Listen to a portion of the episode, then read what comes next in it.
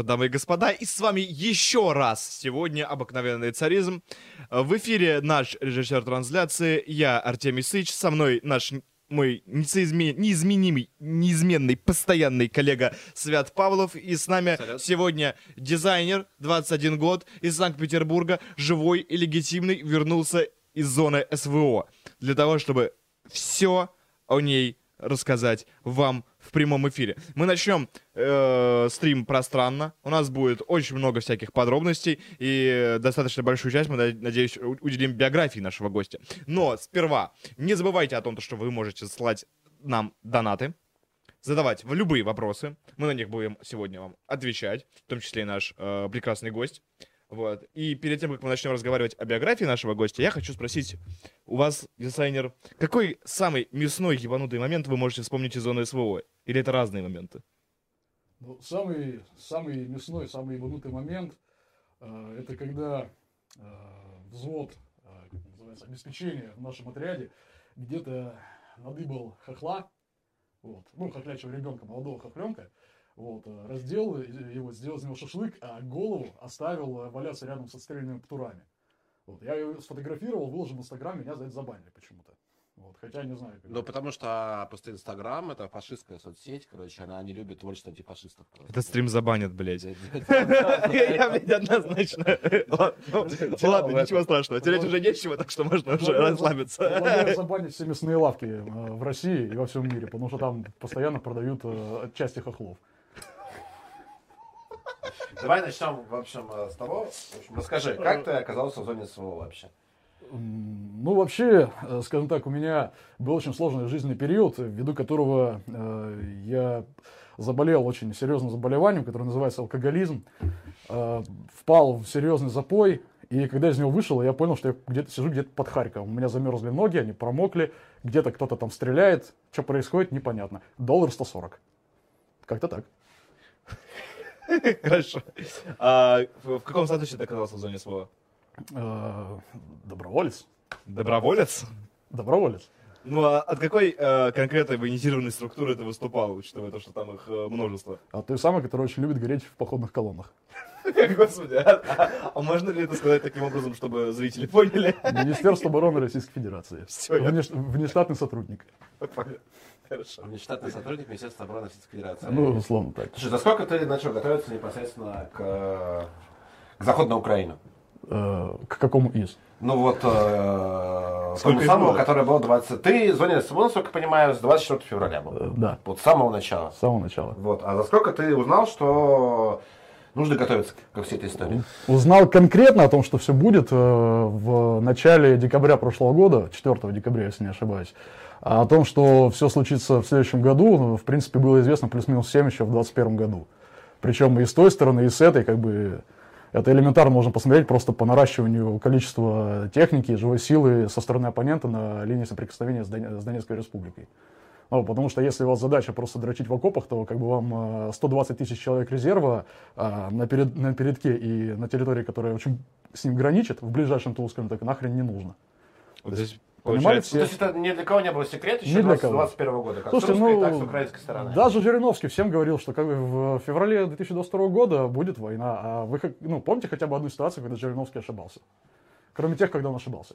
Ну, там была ситуация с мальчиком, короче, где он рассказывал, что мы- он с мальчиком э, в «Комсомольской правде», короче, был интервью Жириновского, и они там э, делали друг другу нехорошие Э, вещи. Жири- Это, была, пе- это была ошибка, мне кажется, Жириновского. Жи- А, а других историй я не помню про Жириновские мальчики это евроинтеграция, если что. Как бы. А, ну, может быть, может быть. На тот, То есть- на тот момент наша страна была, э, ну, наша страна держала курс на Запад. То есть э, ты хочешь сказать, что Российская Федерация, вооруженные силы Российской Федерации и даже добровольцы э, и в Российской Федерации готовились к вторжению с 21 года, то есть в течение года? Ну, в целом, да. Ага. Э, И как ты оцениваешь подготовку? Матом ругаемся или... Да, конечно. да, можно матом ругаться. Пиздец, нахуй, блядь! Хорошо. Давай начнем. Ну, господа, елки-палки, если вы планы наступления друг друга перекидываете, блядь, по ватсапу, ну вы о чем нахрен, елки-палки? Все-таки одна из причин, по которым все прошло не так гладко, как могло, хотя, если честно, первые дни войны, они э, думаю, во всех адекватных людях э, вселили некую эйфорию, чувство гордости там за свою страну, свою армию, потому что, ну, это все настолько было красиво сделано. Э, Ну да, первый день наш уже Серьезно, Киеву. как- Там как бы да. аэропорт, э, все аэродромы Ну- украинские горят, колонны едут под Киев, короче, и у всех по- появилось такое ощущение такого головокружения от успехов. В общем, Ну, как я говорил Иосиф Виссарионович. я бы сказал, что головокружение от Ну, успеха. нет, именно гражданских, в первую очередь, потому что, А. ну, потому что никто не понимал, что на самом деле происходит. Вот. Но ожидали, ожидали на самом деле больше. То есть, как бы скажу, что наши э, войска под Киевом были э, задолго до 24 числа. То есть, э, как бы пешие отряды э, как бы некоторых снежных котов больших, они были под Киевом еще до этого. То есть ты хочешь А сказать, снежный, что... снежный кот это кто, прости? Ну, Барсы, Чтобы мы понимали. А, Барс. Вот, то есть Ага. это было за несколько дней, короче, наши э, русские группы, они уже работали там. Да, работали аккуратно, немножечко, то есть э, без того, чтобы как-то активно светиться, наносить урон противнику, просто аккуратно продвигались э, к заданным им точкам, э, пока как бы ребята под горилкой и салом валялись недееспособные. То есть какой были не готовы к этому? Хохлы были готовы, просто Готовы. Одно дело быть готовым где-нибудь там наверху, другое дело быть готовым здесь на местах, когда как бы у тебя связи толком нет, э, ты не понимаешь, чем тебе заниматься, ты тут уже полгода сидишь, гниешь в этом сраном окопе, зато у тебя местный всегда приносит тебе бутылочку горилки. Поэтому кто-то был готов, кто-то нет, и, э, и поэтому, соответственно, некоторые наши подразделения, они были под Киевом еще до 24 числа. По крайней мере, двигались в его сторону. Мгм. Это не знал. Как ты оцениваешь первый день? И, и как ты, собственно, что Ну, ты видел в первый день и я- чувствовал в первый день? Я свой первый день оцениваю как какой-то тотальный кринж, потому что, э, с одной стороны, да, мы, кор- короче, продвигались хорошо, красиво. Э, Если честно, там вот в 4 утра, 4 утра, когда э, мы по- получаем инструктаж, что нам делать, чего не делать, э, разбираем БК и прочее. Э, Кстати, если нас смотрят э, оппоненты с той стороны, э, я очень сильно не уважаю наше э, руководство, конкретно командование моего отряда, потому что э, один из главных э, приказов, которые нам дали, это первый, беречь максимально мирняк, а огонь открывать только в крайнем случае. То есть я-то думал, что я как нормальный цивилизованный русский орк зайду на территорию другого государства и просто буду всех убивать, грабить, насиловать. А мне сказали, будь вежливым, культурным, э, никуда не стреляй. Вот. э, И вот когда в момент этого самого инструктажа и прочего тьма полная, ты где-то в лесу, хрень пойми где, у границы, и тут э, начинают э, лететь пакеты градов, это, конечно, выглядит очень офигенно, то есть начинаешь понимать, твою мать, я, я творю историю. Мгм. Чуть-чуть, конечно, где-то там э, на полшишечки, но А творю. инструктаж именно такой был с самого начала. То есть, Да, да, как- максимально жалеть да. противника. Да. А как ты думаешь, почему он был? Ну, потому, В чем причина? э, да элементарно, потому что мы пришли на свою землю, я не знаю, вот, э, как- я, приходя к себе домой, э, Ну, не противников все-таки, как- гражданских. э, я как бы не убиваю тех, кого я там встречаю. А когда первое сопротивление, вы встретили, украинское, организованное? Организованное сопротивление украинское, но это уже было через несколько дней под Харьковом. Ага, то есть, а что ты делал в, в эти несколько дней? Я, есть вот я, ехал, момента- я ехал к Харькову На машине? на машине. Интересно. Там сколько-то ехать от границы до Харькова? Но фишка в том, что мы ехали очень оригинальным способом. э, воен- военным способом. Это- С этого момента уже начинается интересно. А, вообще, первое сопротивление, первый огневой контакт у нас случился с а, двя- 25-й бригадой Российской Федерации, которая решила, что если у вас есть танки, БМП и БТРы, то неплохо, в принципе, стрелять во всех, э, кто хотя бы как-то напоминает военных, даже если свои. Мгм. То есть это был Friendly Fire? Это был Friendly Fire. Были А, ли погибшие, были пострадавшие, погибшие? Были э, пострадавшие, погибшие, э, как бы... Один из них человек достаточно известный. Правда, почему все считают, что он умер под Киевом? Ну, вернее, получил ранение под Киевом, вследствие которого скончался. Ну ладно, мало ли там у них, э, может, это география на Украине как-то по-другому у Медузы действует. Ага, ага. То есть а, первый огневой контакт это был Friendly Fire. Первое Это сопротивление было под Харьковом украинское. То есть до Да. Харькова вы, вы свободно зашли, без, Да. не ощущая особого сопротивления. Что Да. произошло под Харьковом? Э, Там произошли... э, как- Я люблю в таких ситуациях говорить, произошло ополчение, если речь идет о дезорганизации и тупизме руководства. Но в данном случае там произошли генералы МВР. Мгм. Потому что к моменту, когда, скажем так, мы там оказались, э, тол- э, толкового человека с этого направления сняли, потому что он толковый. Вот, остались люди э, альтернативно одаренные, вот, которые считают, что, соответственно, планировать... Ну, я думаю, все подробности рассказать надо, я вам до этого их рассказал. Вот. Но планировать э, штурмы и наступления так, как планируют они, они считают, что это нормально. Вот. Соответственно, соответственно, поэтому, когда мы туда заехали, произошли российские генералы, и произошло из ниоткуда взявшиеся четыре танка украинских. Мгм. А разведка? А разведка, разведка, конкретно на наше направление действовала одна бригада э, МО э, разведывательная. Ничего не могу сказать о них плохого. Вот, э, о командире третьего бата, который должен был э, идти с нами на штурм по, по одному участку, я могу сказать только хорошие, особенно об их начальнике связи. Просто великолепные люди, понимающие, знающие, как бы у них все хорошо было организовано, все было организовано грамотно. И мы с ними договорились о том, чтобы перед, э, соответственно, мероприятием провести адекватную доразведку, потому что там разведка проводилась с воздуха, но э, беспилотники попали под э, воздействие рэба, и поэтому, соответственно, наши генералы решили, что туда больше летать мы не будем.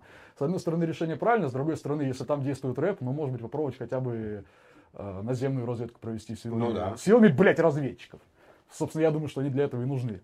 И, соответственно, когда мы об этом договорились, э, о том, чтобы выехать на рубеж, оттуда двинуться пешком, посмотреть, в принципе, участок, на котором мы будем выступать, буквально через... э, Ну, мы должны были э, выходить, выходить на рубеж где-то через 4 часа. За час до этого это подразделение решили перебросить, э, его знает куда. Вот. А И- какой, слушай, изначально план вот, э, был с Харьковом? То есть э, брать Харьков, э, не брать, блокировать Харьков, штурмовать? Изначально я, как бы, как ни странно, не имею всех данных, вот, потому Ну, что... исходя из того, что как, из той информации, которая у тебя есть. Ну, штурм Харькова предполагался. Предполагался штурм Харькова достаточно дебильный. То есть, как бы, ну, почему-то русские не умеют воевать по-американски. То есть, когда у тебя пехота идет по марсианскому пейзажу.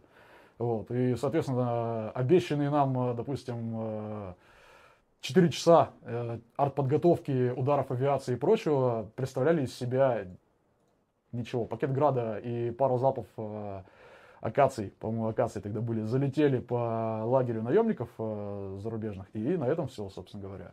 Но, как к- конечно, это очень приятно, когда недружественные нам люди, которые приехали сюда поохотиться на русских людей, э, отправляются к Аллаху или там в Вальгалище, не знаю, куда, они- ну, куда они там любят отправляться. Вальгалище, обратно, Вот, да. э, Но, тем не менее, э, штурм укрепленного города с автоматами э, это такая себе история. Но тут понятно, почему как бы максимально старались минимизировать риск что, того, что пострадали мирные жители.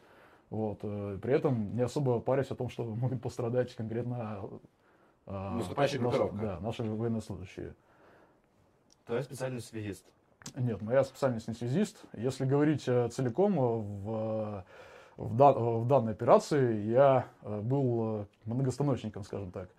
То есть это э, ог- огнеметчик, э, парамедик, э, связист, разведчик, как-то так. В общем, совмещал себе много чего. Я думаю, что если бы нам дали БМП, меня бы попросили еще и БМП поуправлять. Я, кстати, умею, в принципе. Там, ну, трактор и трактор. Ну, такой средневековый, многофункциональный. Ну, я про Харьков хочу, вот, э, мне интересно, потому что у меня в том числе там есть друзья, и, понятное дело, с какой стороны, вот, которые там остаются до сих пор. Вот, э, и, собственно, ребят тоже интересует этот вопрос. э, почему, было ли возможно взять Харьков именно в этой си- ситуации, вот именно в феврале еще? Либо, Ну- не, либо не, э, э, в чем проблема? Почему Харьков не взяли? Вот, я бы так сформулировал. Ну, потому что если вы э, ходите, м, скажем так, на место службы, на- э, не служить, а работать, если вы ходите на работу, а не служите, если вы вместо того, чтобы обучаться тактике, обучаться ну, бо- боевой подготовке, изучать теорию, а отрабатывать это все на практике, на учениях и прочем, занимаетесь фотоотчетами, если у вас, э, скажем так, выпускник э, Рязанского военного, военно-воздушного уч- училища или Новосибирского там, э, факультета спецназа какого-нибудь разбирается лучше не в том, как э, правильно сложить дом э, из зушки, а, а это можно сделать, э, а в том, с какого угла правильнее фотографировать от, отгутоленные колеса, ну, соответственно, у вас не очень большие будут успехи Ну, в понятно. таких тяжелых операциях, как штурм Харькова. А это операция, которая не проводилась со Второй мировой войны. В принципе, то, что сейчас происходит, мир не видел с окончания Второй мировой войны. Ну, чуть факт, что Харьков-то город-миллионник, это же огромный город, там огромные промышленные Да. зоны, Там есть метро. там есть метро, то Да. есть как бы... э, И ты сам участвовал, сам непосредственно тоже заходил в Харьков с группировкой? Э, Я не дошел. Ага. А туда То было... есть там на окружной все закончилось, по сути. да? Условно, да. потому что к тому времени, видимо, скажем так, э, тогда личный состав уже понимал, что происходит, и на откровенно дебильные э, приказы командования реагировали либо отказом, либо войной по-сирийски. Ну, то есть, условно, вам сказали, идите туда и все умрите. Ну, ладно, мы поедем туда, все умрем, по нам э, начнут стрелять, мы сразу едем обратно, скажем, пройти не можем. Скиньте туда атомную бомбу, тогда пойдем. Атомную бомбу никто кидать не хочет, соответственно, ну, это, в принципе, бред. То есть, э, если вы хотите взять город штурмом и при этом сохранить э, мирных жителей, ну, вы шизофреник. Вам надо галоперидола поколоть в попку. Вот. А в принципе шизофрения среди управляющих, э, скажем так, чинов это абсолютно нормальная история, потому что когда ты сидишь, сидишь, на, сидишь на жопе ровно, употребляешь наркотики, алкоголь в немеренных количествах и жрешь как тварь, когда, собственно говоря, если заходишь в кабинет, сначала заходит вот такой живот, на котором вот так галстук висит, а потом уже заходишь ты. Это неудивительно, потому что у тебя нарушаются некоторые гормональные процессы, из-за которых э, у тебя э, привет Владлену, вот, вот так вот, привет Владлен, у тебя возобладает женское начало, и внутри одного человека, внутри одного человека, соответственно, борется мужчина и женщина. А это приводит к тому, что ты не можешь адекватно, трезво реагировать на ситуацию. Как бы если, ну, если бы, скажем так, задачу взять Харьков дали мне, я бы это сделал вообще без единого выстрела. То есть мы просто берем гор- город в кольцо, обрубаем... То есть сначала блокируем город? Блокируем город, обрубаем э, электричество, водопровод, вот, то есть, э, скажем так, э, всю инфраструктуру, э, Соответственно, и начинаем потихонечку город притапливать. В канализацию начинаем заливать воду. Начинаем город потихонечку притапливать говном. По границам ставим автоматизированные турели, э, закупаем их у Лобаева, либо, там, не знаю, снайперов, да кого угодно. Можно, не знаю, там, гаишников с пистолетами, плевать, сработает. Вот. И начинаем город притапливать, соответственно, канализацией. И прям э, с громкоговорителей говорить, бомбы с этими с листовками раскидывать э, и говорить, каждый день будем притапливать город на 10 сантиметров. Соответственно, ну, максимум бы месяц продержались. А, ну, если серьезно, у нас был, были силы город блокировать. Потому что я не военный человек, но насколько я знаю, что перед тем, как штурмовать город, тем более большой город, его изначально нужно блокировать. Ну, это, в принципе, любой человек, который Воз... адекватен, он это понимает. Да. Вот у нас были, э, вот все э, жалуются, многие говорят, что у нас нехватка личного состава, что на момент начала операции, что сейчас. У нас были силы, были силы в феврале блокировать Харьков и, и э, начинать по умному штурму. Либо не было. Силы были, мозгов не было. А, ну то есть мы могли, в Но... принципе, если была продумана, то есть продуманная операция, мы могли спокойно блокировать город. Ну смотрите, полностью, полностью брать его в кольцо особого смысла нет. Как бы. Ну нахрена вам, допустим, блокировать лес? Ну да, у вас через лес может ходить пехота, и чё? Зимой своими ногами она по лесу много находит. Железная дорога в Харькове не была блокирована? Железная дорога, все э, пути транспортного сообщения. Вот вы это блокируете, а на то, чтобы это, это блокировать, не было блокировано. Э, как бы, соответственно, Харьков тогда держали полумесяцем. Да, вот именно. Ну, то есть Саутовки зашли вот с севера, да? насколько я понял. Соответственно, блокировать его возможность была, просто для этого нужны были мозги, вот, и нужны были яйца, чтобы, скажем так, повторить э, подвиг гастоминского десанта, э, вот, э, повторить то, что сделали большие пушистые коты, вот. То же самое надо было сделать с Харьковом, пройти глубоко в тыл к противнику, блокировать пути транспортного сообщения, потому что, ну, если у тебя на одной дороге стоит, блядь, БТГР и окапывается там, ну ты э, даже, даже мифическими украинскими ДРГ, про которые много лет рассказывают, которые что только не делают, там из серии пришли, уничтожили из пистолетов целый батальон, потом и, и половину этого батальона убили, половину угнали в полон, э, в плен, да, вот. Даже такой ДРГ там ничего не сделает, потому что у тебя там стоит БТГР. Ну и вот у вас там есть сколько там, 6, 8, 9 этих э, крупных транспортных э, узлов сообщения. Чем мы не, не набрали бы там 10 БТГРов, ну ладно, можно было не одним БТГРом, там, вы хотя бы механизированным батальоном его блокируете, и все. Механизированный батальон, если он копается, если ему хотя бы день на то, чтобы копаться дать, если делать это по, все, по всей науке военной, то его потом оттуда, блин, термоядерной бомбы не вышибешь. То есть, по сути, а, э, российская команда в ней просто не додумалась до этого? Не додумалась. Окей, хорошо. А, есть еще вопросы про Харьков? Про, Харьков, э, как ты думаешь, будем мы штурмовать Харьков, или либо уже все? А, будем. Будем, да? Будем. А, не против? У нас есть вопрос подписчика про Харьков. Вот, это Вен Трун прислал 333 рубля, у него два вопроса, один я сейчас зачитаю, второй потом, а, потому что он не по теме. А, что каждый день пытаются подорвать Харькове с помощью Искандеров? Кажется, там весь город уже такими темпами должны раздолбить. А что, по Харькову каждый день Искандерами стреляют? Ну, я, я не слышу про Искандер, но определенно ТРК по Харькову применяются именно что каждый день. Э, смотрите, я э, сразу говорю, я человек малообразованный, конкретно, ну, если сказать, сказать научным э, языком, я тупой. Давайте посчитаем. У нас война идет 5 месяцев, да? 5 месяцев это 150 дней, да? Мгм. Мне даже калькулятор, кстати, не Ну, понадобился. хоть полгода у нас идет война, почти. Я извиняюсь, а мы что, по Харькову уже 150 Искандеров отстреляли? Слушай, я думаю, что количество э, ОТРК, которые были применены по Харькову, оно больше 150. Сомневаюсь. что, Очень э, сомневаюсь. В- в- потому что в некоторые ночи там не одна штука прилетает, а две или три, или даже пять. Ну, в некоторые ночи. И каждую ночь прилетает по 5. Ну, каждую ночь что-то да прилетает. Ну, так это не обязательно ОТРК. ОТРК штука дорогая. Это штука дорогая сама по себе. Ее надо транспортировать, ее надо выстрелить, ее надо, соответственно, эвакуировать. Ей нужно прикрытие, ей нужно прикрытие на подходе, прикрытие на пуске, прикрытие, подготовленная позиция, прикрытие наступления. Ну, вопрос. Вы ну, се- серьезно думаете, что кто-то будет там торговые центры из них бомбить или какие-нибудь жилые комплексы? Нахер это надо? Это дорого. Это тупо дорого. Если вам- Калибр это не ОТРК? Калибр это не ОТРК. Ну, не совсем. Э, Ну. ОТРК, ну, то есть ты хочешь сказать, что у нас ка- каждый день калибры по Харькову прилетают? Да. Я что-то об этом не знаю, не слышал. Ну хорошо. Блин, слушай. Мы мы находимся в странной обстановке. То есть ты хочешь сказать, что они не каждый день прилетают? Не каждый день. Ты- Тем не менее, ну хорошо, регулярно э, Харьков э, обстреливают из э, калибров. Э, Куда они летят? Спрашивает подписчик, даже не я. Ну, Я, мне У нас- кажется, вопрос не по адресу. немножко. Нет, нет, у нас тут Да. двери не совсем прочные, поэтому, скажем так, я, э, я скажу э, так, как это будет угодно. э, Да. Они летят по центрам принятия решений. Харьковский. В качестве жеста доброй воли мы стреляем только по центрам принятия решений. Ну, насчет того, что, того, что калибры туда летят каждый день, опять же, я про это не в курсе. Но, как, как ни странно, Путин мне не рассказывает, и Шойгу не рассказывает э, все подробности происходящего. Вот, и я сам уже давно как бы не там, поэтому чего-то могу не знать. Но если туда калибр летит, то он летит в конкретную очень важную цель. Это, это скопление техники, это скопле- э, скопление, вернее, склад боеприпасов. Причем склад боеприпасов это не три ящика с патронами для ПМа, это что-то серьезное, потому что тот же самый калибр штука не дешевая.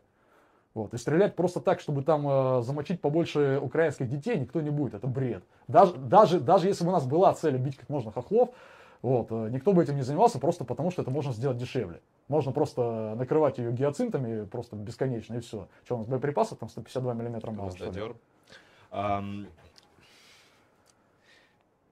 Есть еще вопрос по Харькову? Да, есть, конечно. Давай с Слушай, этим взятым решением просто раз- разберемся и дальше пойдем уже по следующему. Не, не, у меня еще есть вопросы. А, смотри, в- э, после того, как взять Харьков не удалось, а, затем там через месяц-два на- началось украинское контрнаступление на севере. Ну, они так заявили, короче, как минимум. Вот. э, Как ты оценишь вообще всю эту историю? Ты там участвовал в это время, да? Э, А, это уже направление было. Когда там было контрнаступление, по-моему, ну как, я был в Харьковской области, но в другом месте находился. Если я про то контрнаступление думаю. Ну, украинское контрнаступление сейчас, это, грубо говоря, мы откуда-то вышли, они туда зашли. То есть мы вышли из Бучи, они зашли в Бучу. То есть, ну, со- соответственно, мы пришли в Бучу, всех убили, украли все стиральные машины, изнасиловали всех бегемотов, вышли оттуда. Ну, а что там еще делать? Машин нет, бегемотов неизнасилованных нет, соответственно, что там делать? Слушай, ну, И туда заходят украинцы. Вот это у них такое кон- контрнаступление. А, Ну, была конкретная э, сцена на севере Харьковской области, то, что ну, российская армия занимала э, позиции вдоль окружной дороги. Э, она каким-то образом, по определенным причинам, скорее всего, отошло и отошло, э, вероятнее всего, с боями э, на линию вдоль границы севера Харьковской области, потом э, э, поселки, там, в том числе Русскую Лозовую, э, э, города-спутники Харькова вдоль окружной дороги заняла ВСУ, и потихоньку ВСРФ в течение, вот, собственно, нескольких месяцев, когда это произошло, в апреле, Да, Где-то в апреле. Да, да. вот, а ВСРФ а- а- обратно отжимают эту территорию до Харькова, до окружной дороги. Что там происходит с стратегической точки зрения для этого театра, непонятно. Да элементарно, вспоминаем рубежное, рубежное, которое под, э, под Харьковом маленькое. Мгм. А, Я там был. Я там, э, соответственно, э, провел две ночи. Вот. Ну и некоторое время мы там еще около моста держали блокпост, чтобы как- как-то контролировать мост. Кстати, вспоминая этот мост, передаю пламенный привет и хуев за шиворот ВКС РФ. Я из-за вас проебал свои любимые рейбены. Когда ваш самолет сраный полетел нашей колонной, мы испугались и начали убегать куда-нибудь. Я, я потерял свои любимые рейбены. Поэтому конкретно пилот этого самолета, ты должен мне рейбены, либо 475 долларов. Как бы, как тебе больше нравится. А, Соответственно, мы в этом рубежном были, мы из него вышли. Через месяц его занимает ВСУ. Занимает потому, что там никого не было. А почему вы оттуда вышли? Ну, то есть был приказ такой или... Да. А что там делать? Опять же, бегемотов не изнасилованных там уже не осталось, стиральных машинок нет. Что там делать? Э, То есть, как бы, с одной стороны, это достаточно важный с точки зрения э, логистики пункт. Но он важный для того, кто понимает, а для тех, кто, соответственно, принимает решения, он не сильно важен. Вот. Ну, туда, туда зашли украинцы. Скорее всего, э, как обычно, туда заезжает, дай бог, взвод, может быть, даже на БМП. Подняли там флаг, написали в этом в Телеграме. Может быть, даже сразу после этого и уехали. Посидели там один-два дня. Потом туда заехал, этот, заехали наши, может быть, даже с каким-нибудь коротким боем. Вот. Ну, опять же, я, я не силен, когда его заняли украинцы, и когда, соответственно, по-моему, там уже ЛНРовцы действовали, когда они его отжимали обратно. Я там не был, поэтому не знаю, там, может быть, была Пиздарец, Курская дуга. Но вообще это, это происходило так. То есть э, зашли куда-то, повесили там свой флаг, отметились, потусовались, пошли дальше, или пошли назад, или пошли еще куда-то. И туда, соответственно, берет и заходит противник. Потому что, ну, а, а какой смысл, допустим, если у нас сейчас нет конкретной задачи Харьков э, штурмовать, какой смысл тратить резервы людей на то, чтобы держать города-спутники, на то, чтобы его э, держать в полном окружении, если у нас нет задачи его Я просто э, слышал много от кого, и как от людей, которые там военкурят, или так, так, как от людей, которые находятся в самом Харькове, потому что на Харьковском направлении был пиздец пиздорез. То есть, э, а ты так рассказываешь, Местеч, что... Местечками, да. А ты так рассказываешь, как будто там свадьба в Малиновке. Там, ну, мы зашли, потом так, они, смысл, потом... В принципе, сейчас все, что происходит на территории не республик, это долбанная свадьба в Малиновке. На территориях республик, да, конкретно там э, единым фронтом, э, соответственно, мы продвигаемся, выдавливаем оттуда э, оппонента и, соответственно, окончательно, бесповоротно, навсегда занимаем, э, соответственно, территории. А на территории Украины конкретно, а не республик, говорю про Украину, показано тебя. Вот, э, там, а там, там, в роли Украины сегодня. Там, собственно говоря, собственно говоря, и происходит э, действительно свадьба, свадьба в Малиновке, потому что ни у личного состава, ни у командиров, там, условно, там, батальонов, БТГРов, и, может быть, даже у тех, у кого прям большие звезды, у них нет Э, желание просто впустую расходовать личный состав. Расходовать не в плане того, что там кого-то убьют, а в плане того, что вот если у нас здесь наступление, нам здесь нужны люди, нахрена мы здесь их будем держать, где они не нужны? Хорошо, а при изначальной операции по э, предполагаемому штурму Харькова а, насколько высокие у нас были потери, на самом деле? Э, ну, я свечку не держал, но... Ну, по твоим оценкам, а, там, гипотетически, то есть я не требую там цифру какую-то назвать. Скажу, э, скажу так, когда по официальным, э, скажем так, источникам, как это правильно сказать, короче, когда по первому... Сводки Минобороны, да, когда, Коношенко. Когда по сводкам Минобороны заявлено, что у нас потеряно было около 4-60 человек, я сидел где-то 20-30 минутах от того места, где только я насчитал порядка там 30-40 э, тел наших бойцов. Это только то, что я увидел. Вот, э, своими глазами. Своими глазами. А с хохлядской стороны? Больше. Больше, да? Сильно больше. А вообще, какое соотношение вот именно на направлении было именно потери как бы наших и украинских? Потому что это такой большой повод для манипуляции. То есть там мы говорим одно, хахы, понятно, другое, то, что там уже там 2 миллиона русских они убили. А на самом деле как, вот по твоим оценкам? Вот ну, то, что ты сам видел, то, что ты сам можешь оценить. Ну, опять же, по моим, по моим прикидкам, э, может быть, вполне может быть даже, что даже один к одному. Э, я бы хотел думать, что все-таки один к трем в нашу пользу. Вот, потому что, опять же, я не в курсах всего, что происходило на фронте, потому что мне разведсводки на стол не кладут. Ну, понятно, да. Юрьевич. Вот. Э, но из того, что я видел, из того, что как бы из тех мест, где я там э, проезжал, куда нас э, посылали, там, чтобы там что-нибудь поделать, оно все было очень местечковое. То есть в основном наши потери, особенно в первые дни там под Харьковом, в принципе, в Харьковской области, это знаменитые походные колонны. То есть неумение... Это которые на, на, на окружной сожгли? То есть... Это которые жгли везде. Везде. Вот, потому что у нас люди не совсем понимают, как надо двигаться, соответственно, в колонии, и это очень уязвимая, а, соответственно, как бы группировка.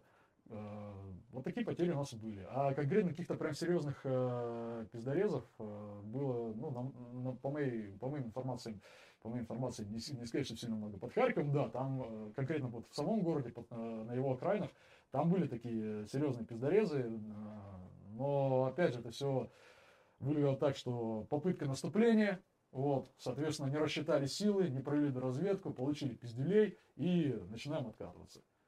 Как бы, да, при этом потери бывали. Но, вот, скажем так, мне известна ситуация, когда э, подразделение наших э, добровольцев э, за примерно 7 минут боя понесло порядка 20 человек э, убитыми. Э, возможно, там еще было даже больше, начали откатываться, и пацан 23 лет э, начал прикрывать отступление своего подразделения. Сжег танк и БТР, потом пешком вышел сам. Ну, соответственно, как бы не очень, э, это, возможно, звучит цинично, но 20 пехотинцев разменять на танк и БТР, это, в принципе, это хороший результат. И я могу сказать, что, допустим, вот этот пиздорез, наверное, был даже в нашу пользу. Хотя людей, конечно, несомненно, жаль. Но это все будет на совести тех дебилов, которые, соответственно, отправляют людей вот на, на такие дурацкие задачи.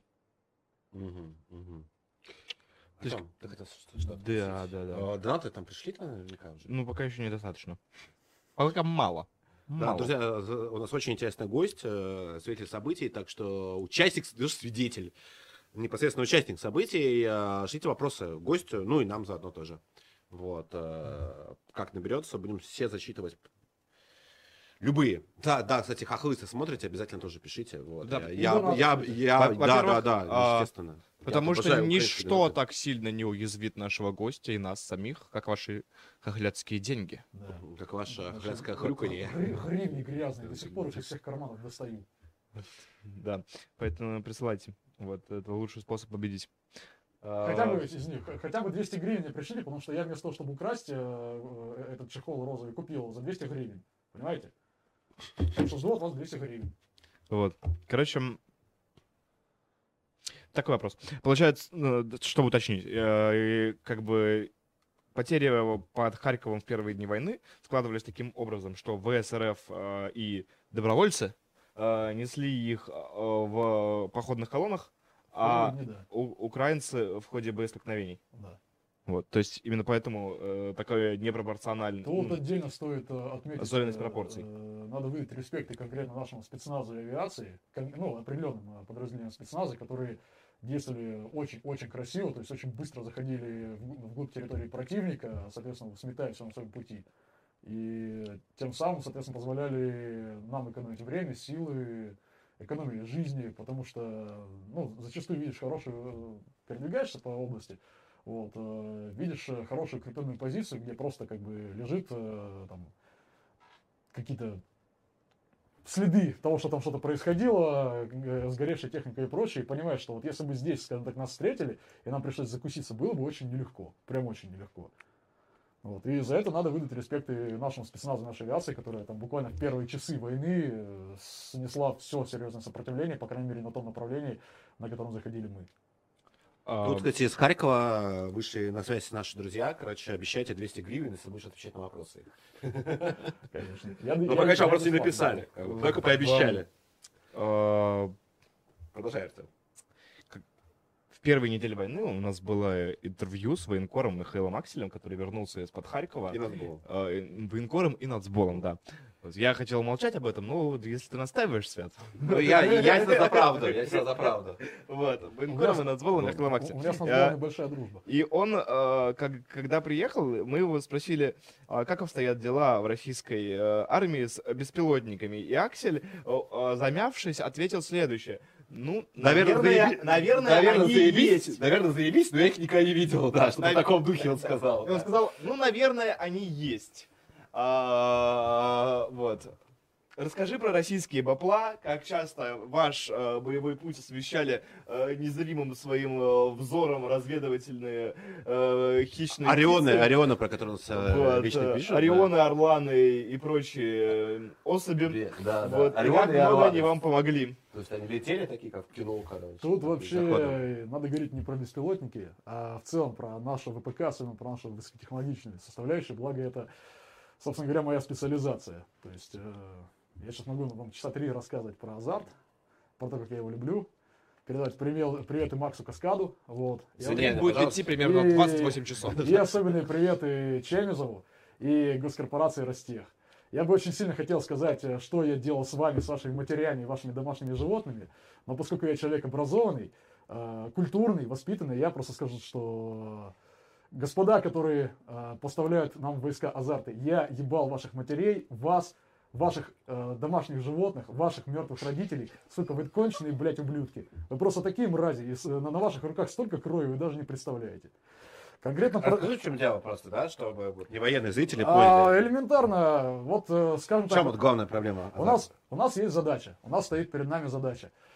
а, создать для нашей армии новый комплекс радиосвязи, который будет отвечать всем современным требованиям, вот, будет иметь защищенную, скажем так, э, связь, то есть систему шифрации, маскирования, хотя бы технического маскирования.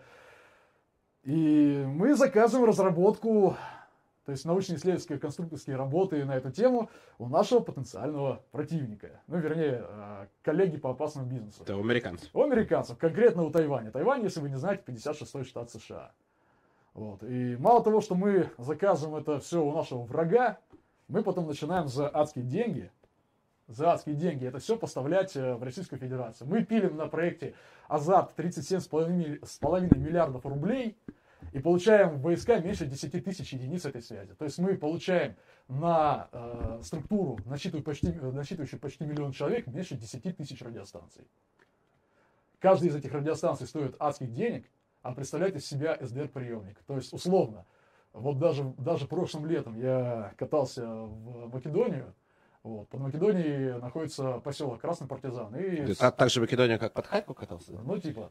А, и там, соответственно, я со своими товарищами проводил, скажем так, радиоразведку. Проводил ее с помощью китайского ноутбука Xiaomi, который на тот момент э, стоил новый, 67 тысяч рублей. И китайского SDR-приемника с, э, с Алиэкспресса, который стоил 900 рублей. При этом я работал в диапазоне от 30 МГц до 2400 МГц. А Азарт, который стоит, ну, на, тем, на тот момент, когда подписывались контракты, он стоил от 285 до 300 тысяч, до 305 тысяч рублей э, за портативную версию. Азарт работает в диапазоне, по-моему, от, от 30, ну то есть в low band е, в военном диапазоне там 30-50 МГц, в, и в диапазоне там 147-170 э, и 500-520, ну, условно там. То есть VHF, UHF и условный КВ. Э, при этом стоит 300 тысяч рублей. При этом э, он бы мог нормально работать, даже будучи SDR-приемником, если бы он разрабатывался изначально в России. Сделан на процессоре AMD XRX Scorpion 6. Это, это хороший, это реально очень хороший процессор, мощ, мощностей которого вот так вот выше крыши для того, чтобы выполнять все функции современной радиостанции.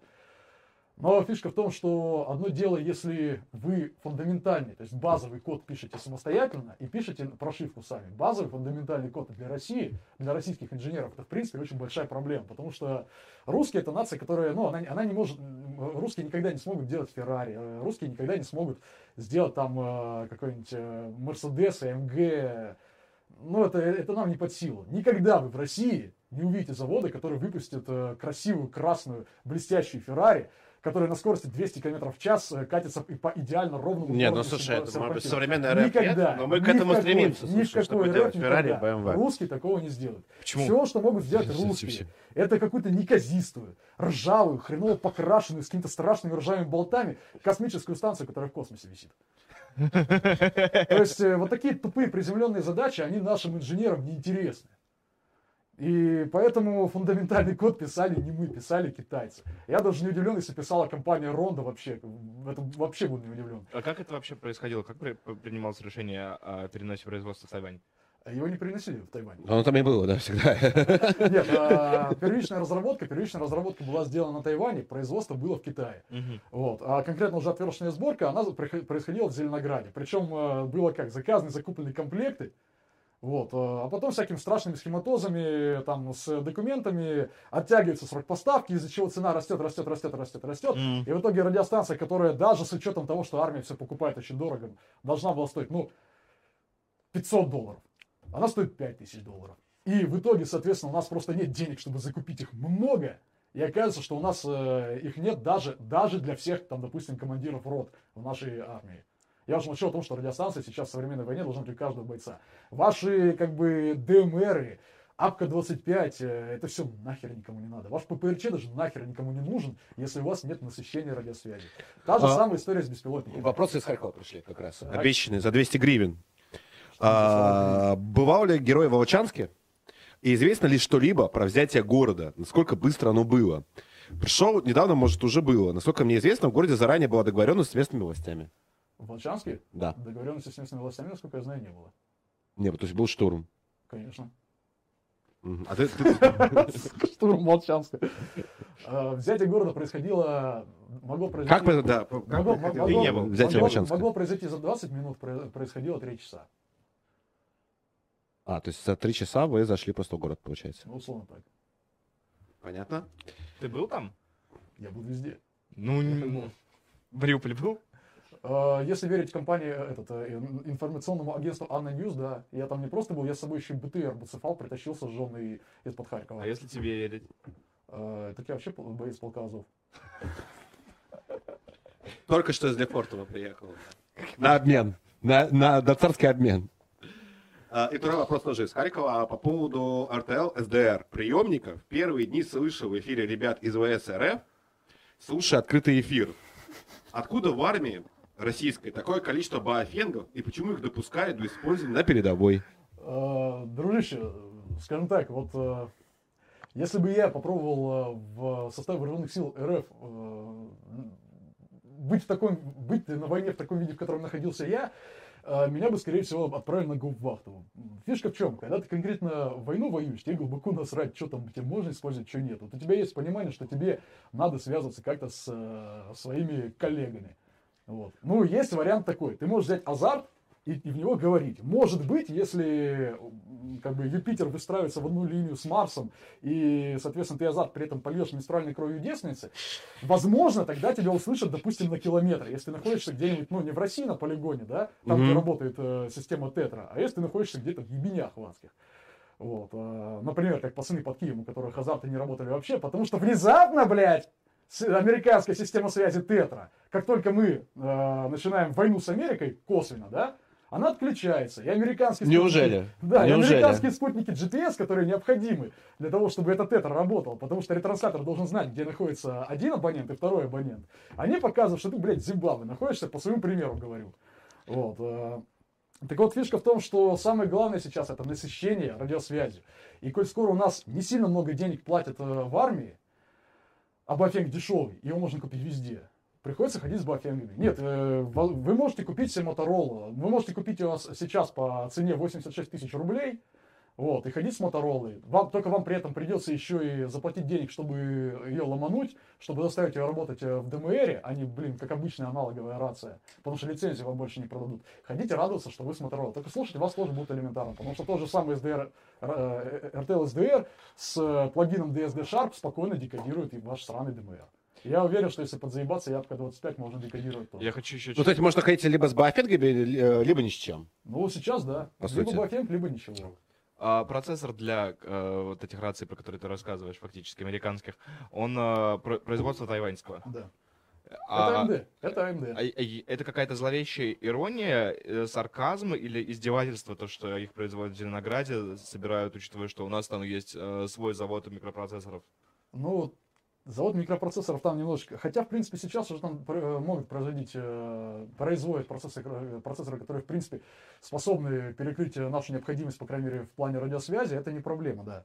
А, Ситуация с азартом, это, на мой взгляд, я, я пока не все информации до конца не знаю, меня есть информация из очень высоких, скажем так, кругов, которые в этой самой ко- компании Ангстрем некоторые места серьезно занимали. А, Ситуация с азартом, на мой взгляд, это либо заранее спланированное вредительство и предательство. Вот. а, Либо это, что наиболее вероятно, тотальная тупизна и лень а, нашего руководства. К- классический вопрос, глупость или предательство? Глупость или А. предательство, да. Тот самый Летун прислал нам 300 рублей и написал, отложите гостю на Рейбены. Давайте мне тогда лучше на эти наушники MSA 41 Supreme Pro X. Ну нет, это типа тот летчик, из-за которого ты их типа потерял, понимаешь? А, Это пришел- а, Но он прислал 300 всего рублей. ну, блин, 300. Ну и отсоси у тракториста, Летун.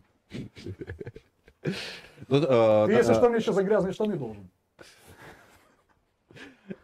На химчистку набрались вопросы от очень много вопросов теперь донатов. Э, Давай дадим вопрос донатов. Давай. Там штуч- штучек 5 и продолжим. У меня тоже немало вопросов. Э, Вот Вентру, А, из Харькова сказали большое спасибо, слава России.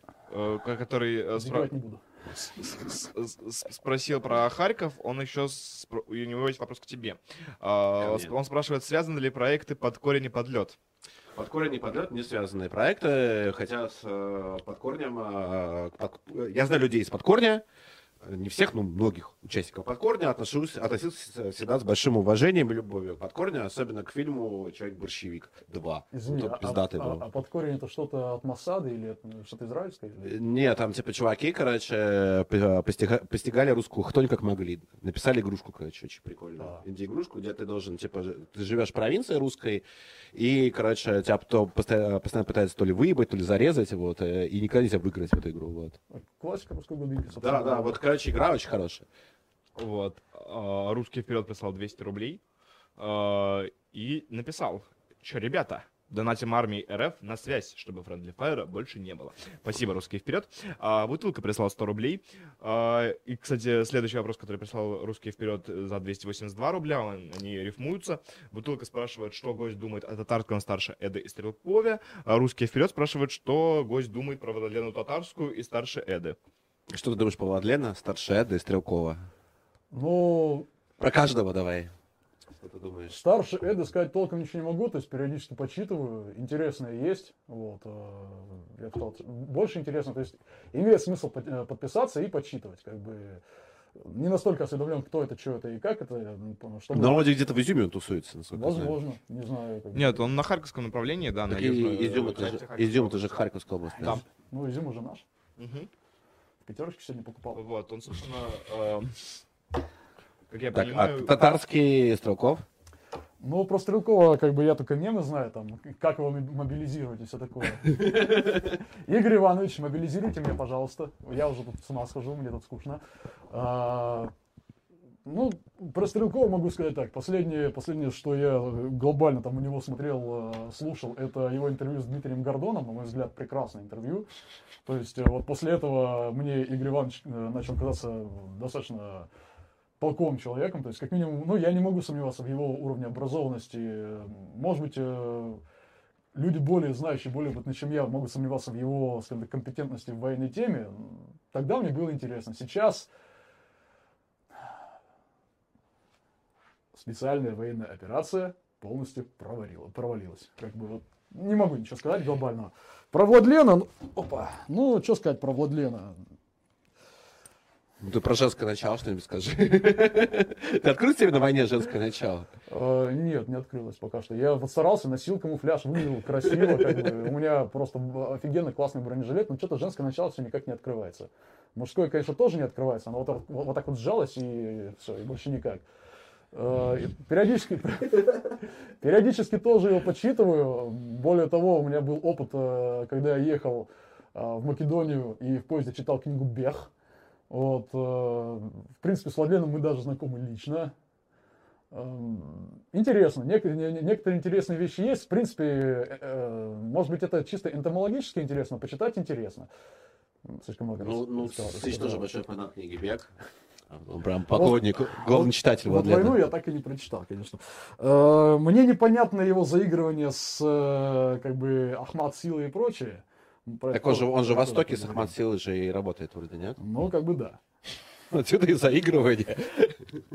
Мне кажется, что достаточно большое количество людей, которые прочли таки книгу «Бег», никогда не будут читать книгу «Война». А, Сейчас, секунду. А, про Владлена я могу только, как бы, вот, вот то, что я могу действительно про, про него сказать. А, он знает и видел, э, он знает, что существует, и он видел э, женский оргазм. Потому что как-то раз он, как-то раз он ворвался к нам в чатик, когда его тегнули, ворвался одним сообщением. Женский ор- оргазм существует, я его видел. И после этого из чата вышел. О, господи. Это же получается, что женский оргазм к Владлену пришел, что ты ему сказал, типа, привет, Владлен. Бог Как увидел женский оргазм, а поделись с друзьями. Вот Удачи Владлену вот на Не, войне. вот. на войне, кто с нашей страны. Да. А, Джордж Флойд а, прислал 100 рублей. Вот. И спрашивают у, теб- у него, почему ты его задавил коленом. Нет. А, Просит рассказать про работу российской авиации. Э, И спрашивает, сводится ли все к работе Нурсами без входа в зону ПВО. Слушайте, у меня над головой кинжал летал. Ну как у меня над головой, километрах, наверное, ну выше, чем этот потолок точно. Очень высоко летал кинжал. Ну, я не уверен, что это был кинжал, но я просто не видел никакого другого вида вооружения, которое летит так высоко и так быстро. Вот. э, Ну, у меня на глазах работали, я, по-моему, даже в некоторых местах в интернете выкладывал видосы, работают и крылатыми ракетами, и... Нет, интеллектуальные системы вооружения у нас авиация активно использует, Мурсы тоже используют. Вот. э, Не знаю, кто это был, но вот тем двум э, крокодильчикам, которые под Северодонецком э, у меня над головой пролетели и уронили мне на голову парочку Мурсов, им отдельный привет. Вот. Мурсы используют, потому что это дешево, это и достаточно эффективно, вот. но в том числе используют высокоточное вооружение самолетов без проблем. Не единожды видел. Причем, э, вот если мы говорим про самолеты, даже фро- э, штурмовая фронтовая авиация, она использует в основном высокоточное оружие, потому что очень стрёмно подлетать э, на дистанцию, с которой Мурсы эффективны, потому что ну, могут немножечко уронить. Давай еще парочку и продолжим. да, я Сейчас добьем до конца уже. Секунду вот про авиацию еще дополню. Опять же, колоссальная проблема. Это то, что у нас очень слабая связь авиации с землей. То есть, если мы берем, допустим, э, ту же самую американскую армию, у них, в принципе, есть специальные должности, э, вплоть до, это, это может быть, по-моему, ефрейтором даже, ну, э, капрал, вот, техники, которые могут вызывать авиацию, поддержку, поддержку с воздуха, даже, скажем так, это сержантский со- состав. На уровне сержантского состава. На уровне, на уровне сержантского состава. Как выглядит авиационная поддержка у нас? То есть, грубо говоря, ты какой-нибудь, э, там, даже если мы говорим про регулярную армию, ты какой-нибудь сержант, закусился с кем-нибудь, кто-то сидит в доме и в тебя активно стреляет с пулеметика. Тебе на него идти, соответственно, стрёмно. Ты хочешь, э, чтобы в него что-нибудь прилетело. Ты об этом сообщаешь своему взводнику, взводник командиру отряда или роты, этот командир сообщает командиру батальона, тот сообщает командиру бригады или БДГР, тот То есть сообщает слишком долго тот, цепочка кто, принятия да, да, да, да, да. То есть цепочка принятия решений такая, что когда, это, э, когда до авиации это доходит, и когда она взлетает в воздух, если взлетает, как бы линия фронта уже на 10 километров вперед продвинулась, блин, ну, условно. Вот. э, И плюс э, есть проблемы с корректированием э, огня авиации, потому что, опять же, авиация работает в определенном частотном диапазоне, в котором азарт, по идее, работать должен, но не работает, а коммерческих радиостанций, работающих в этом диапазоне, мало. В основном это, это ЯЭСу, которые, собственно говоря, так же, как и все остальное, подскочило в цене очень сильно, так же, как и все остальное, практически отсутствует на складах. И, соответственно, ну, деваться людям некуда. Приходится реально там по старинке какими-нибудь звездами зеленого огня что-нибудь еще пытаться наводить, если вообще хотя бы наводят. То есть проблема такая вот. э, Есть, опять же, проблема в связи. Связь и координация – это самая главная проблема, которая у нас сейчас есть. Даже не беспилотники. Благо, компания Камштадт более-менее что-то То есть пытается. координация родов войск. Координация родов войск. Координация даже не то, что родов войск, а, хотя, а, а даже подразделений между собой. Потому что в рамках одного отряда подразделения могут зачастую не понимать, где кто находится. Правда ли, что у чувака Вагнер есть самолеты? М, Я, я сам был в шоке, но да. Вот как, э, в, как ты э, думаешь, в отличие от ВСРФ, у чувака Вагнер эта координация выстроена лучше, хуже, так же? Скорее всего, если там этим всем делом заведует, заведует все еще Гоцик, Гоцику привет, а, подозреваю, что лучше. Подозреваю, что лучше, потому что, скажем так, если э, им не впадло э, создать свою систему связи, пускай, да, на базе там Motorola, но подозреваю, что с авиацией у них также это все есть, потому что купить Motorola, работающую в авиадиапазоне, в принципе, не особая проблема. Круто, круто. Это очень много говорит об, э, о том, кем нужно быть в России. Э, Саша прислал 500 рублей, спрашивает, что по экипу, у кого лучше, хуже, у нас или у хохлов? Мы отправляем ДРГ к хохлам на территорию? Я ходил к хохлам на территорию. Да. Э, По экипу. Но опять же, у кого как. Стальные каски и мосинки есть условные с той и с другой стороны. Вот. а Подразделения, как бы, доб- добробаты, подразделения ЧВК, спецназа и прочего, что у тех, что у тех, а, в принципе, снабжаются и оснащены вполне себе неплохо. Вот. а, Есть, конечно, прикол в том, что у оппонента намного больше в процентном особенно соотношении, э, в процентном соотношении э, средств и личного состава, у них намного больше средств видеонаблюдения, э, оптических сре- средств контроля, то есть это видеонаблюдение, это тепловизоры, это теле- телевизионные системы наблюдения, ночники, этого всего у них, конечно, радикально больше. Вот. А почему так? Из-за чего?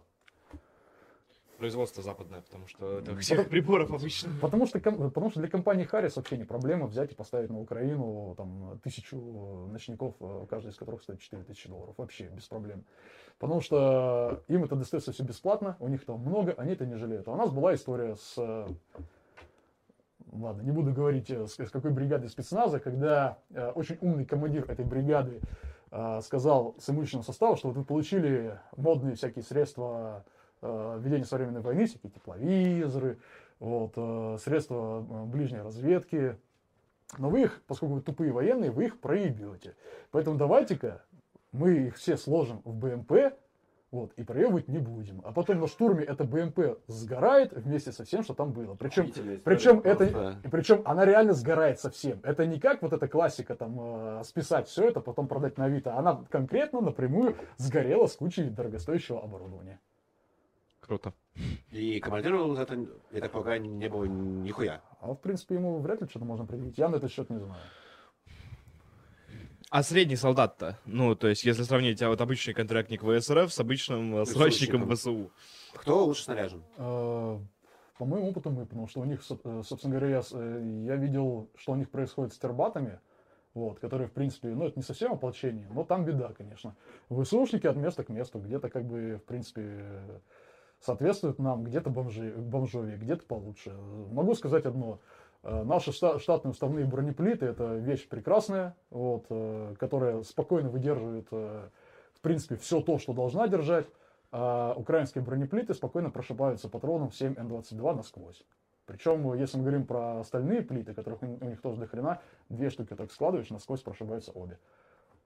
Ну, то есть, э, э, наши штатные броники лучше украинских. Э. В плане, в плане конкретно баллистических свойств намного лучше, в плане удобства, конечно, нет, потому что украинский бронежилет все-таки поудобнее. Но, опять же, я плохо себе представляю человека, который поедет на войну в... Нет, я, я представляю, я даже с ним знаком, и сегодня вечером, э, вернее, сегодня ночью с ним успел потренироваться, который, да, едет в ратнике, но это, это скажем так, от, э, от бедности.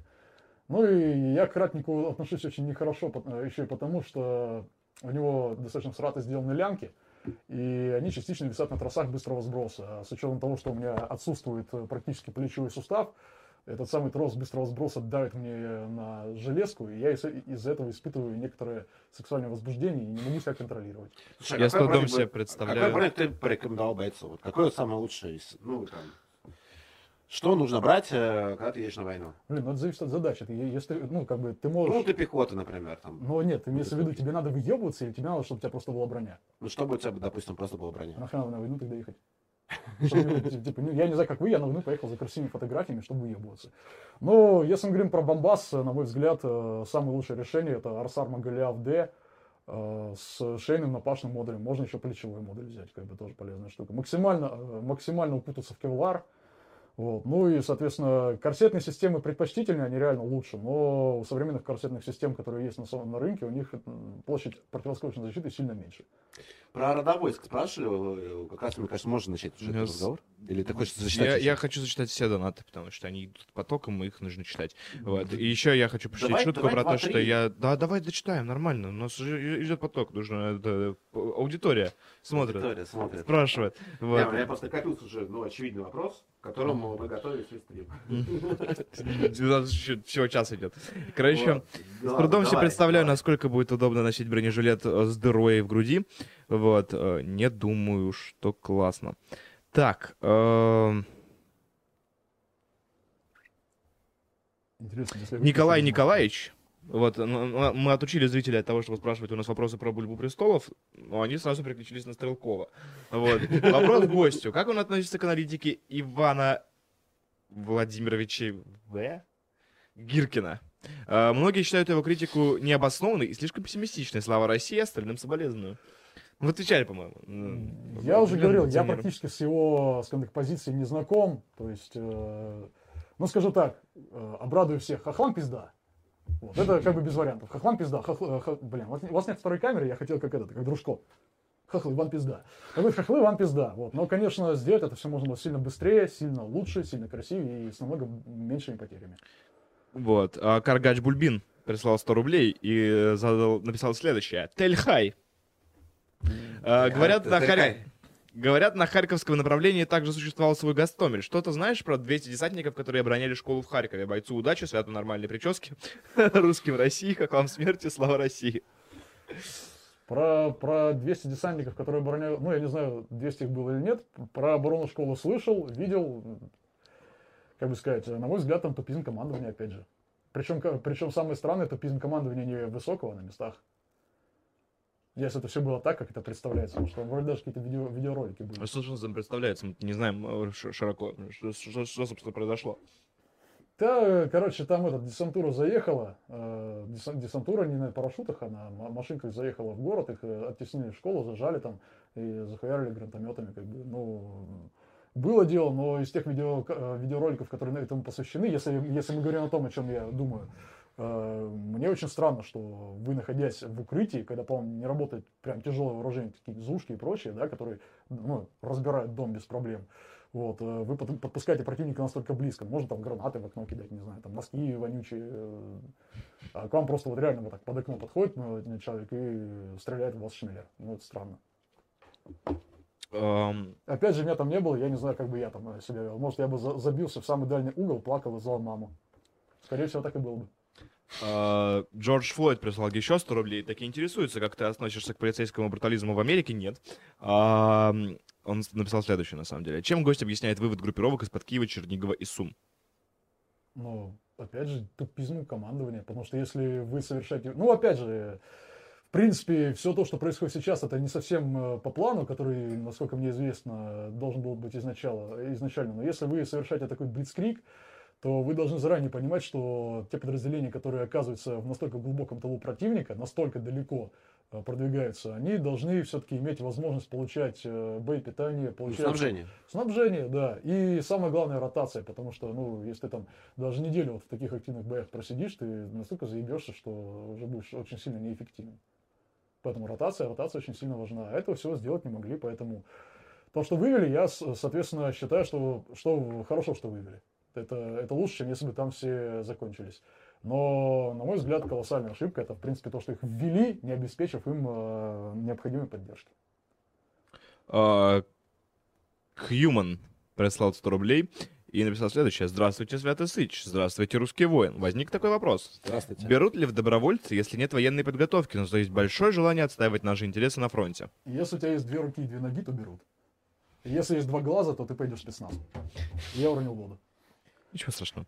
А, Сьер29 прислал 301 рублей и написал доброму русскому человеку на MSA Sardin Supreme при- э, Pro X. Да. Я не летчик, если что. Вопросов нет. А, Озеров прислал 100 рублей и спросил, как вообще настроение у бойцов. Интересно, тот самый Озеров? Как это настроение? Отлично. А что, еще дорогу кокса внюхал, мне вообще зажмись. Шутка, осуждаю. Наркотики зло. А Моргенштерн пидор. Ну, есть такое, да. Слушай, я все равно сейчас задам свой вопрос, потому что сколько можно про Стрелкову спрашивать, короче. Как ты относишься к Стрелкову, да? А, Нет, не про это. А, Первый вопрос очевидный. Какие... Есть расхожее мнение. Их есть несколько. А, Первое мнение о том, что самая боеспособная часть э, ВСРФ это не ВСРФ, а ДНРовские и ЛНРовские части, а э, и второй, второе расхожее мнение, то, что э, чеченцы, короче, это вторая, второй, третий эшелон зачистки, и реально они не участвуют в боевых действиях серьезных. Вот. ну, И вообще, как ты относишься к а, Ахмад Сили всей этой истории? Так, Вот. Ну, их, э, их два вопроса, давай по очереди на них ответим. Ну, если, если говорить про сравнение, про то, кто у нас является наиболее бое- боеспособной и эффективной единицей, ну, подразделением, не знаю, там, родом войска, это остальные каски, потому что те вещи, те вещи, которые творило конкретно ополчение, то, э, те там замесы, в которых он участвовал, это очень круто, особенно с учетом их снабжения и подготовки, то, то, что они вывозили, это очень круто. То есть это вот личный показатель того, что, в принципе, как китайцы правильно говорят, русские это нация воинов. Э, Про Ахмат Сила, как бы, ну, заранее приношу свои извинения Рамзану Ахматовичу. Вот, э, Это уже будет звучать неубедительно, понимаешь? ну, как бы вам сказать. Ну, ты на по подушку безопасности такую, как бы очень условно подложил. А. Говори теперь. Как бы вам сказать, э, мне известен случай, когда подразделение э, бородатых э, мальчиков вступали в замесы. Конкретно это было, допустим, на Светличном. Но на Светличном они попали в замес, ну, это направление на Лисичанск. Они там попали в замес, э, пон- понесли некоторые потери, в принципе, показались относительно неплохо, потому что они туда попали. У них другого вы- выхода не было. А, Главная причина вот всего происходящего кипиша относительно э, Ахмат Силы и прочего, вот э, почему он происходит, это куколдизм русского командования. Потому что какой-нибудь командир направления, командир БТГР или чего-нибудь подобного, которому придаются подразделения полка Ахмата Хаджи Кадырова и прочее, он их не посылает в бой, потому что он знает, что там будут потери, и с него за это могут спросить родственники. Он просто сыт. Вот это раз. даже. Это раз. Э, Два.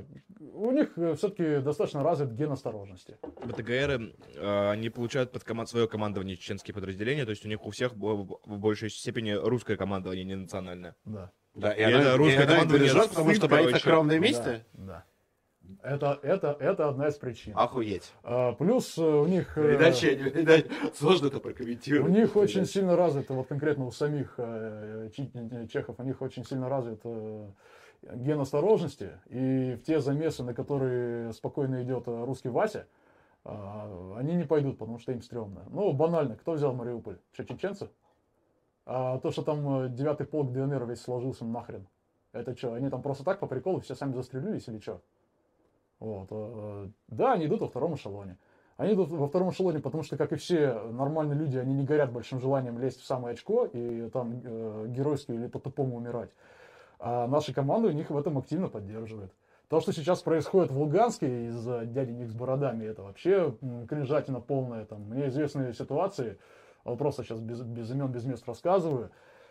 А, с- Есть два пункта постоянной дислокации.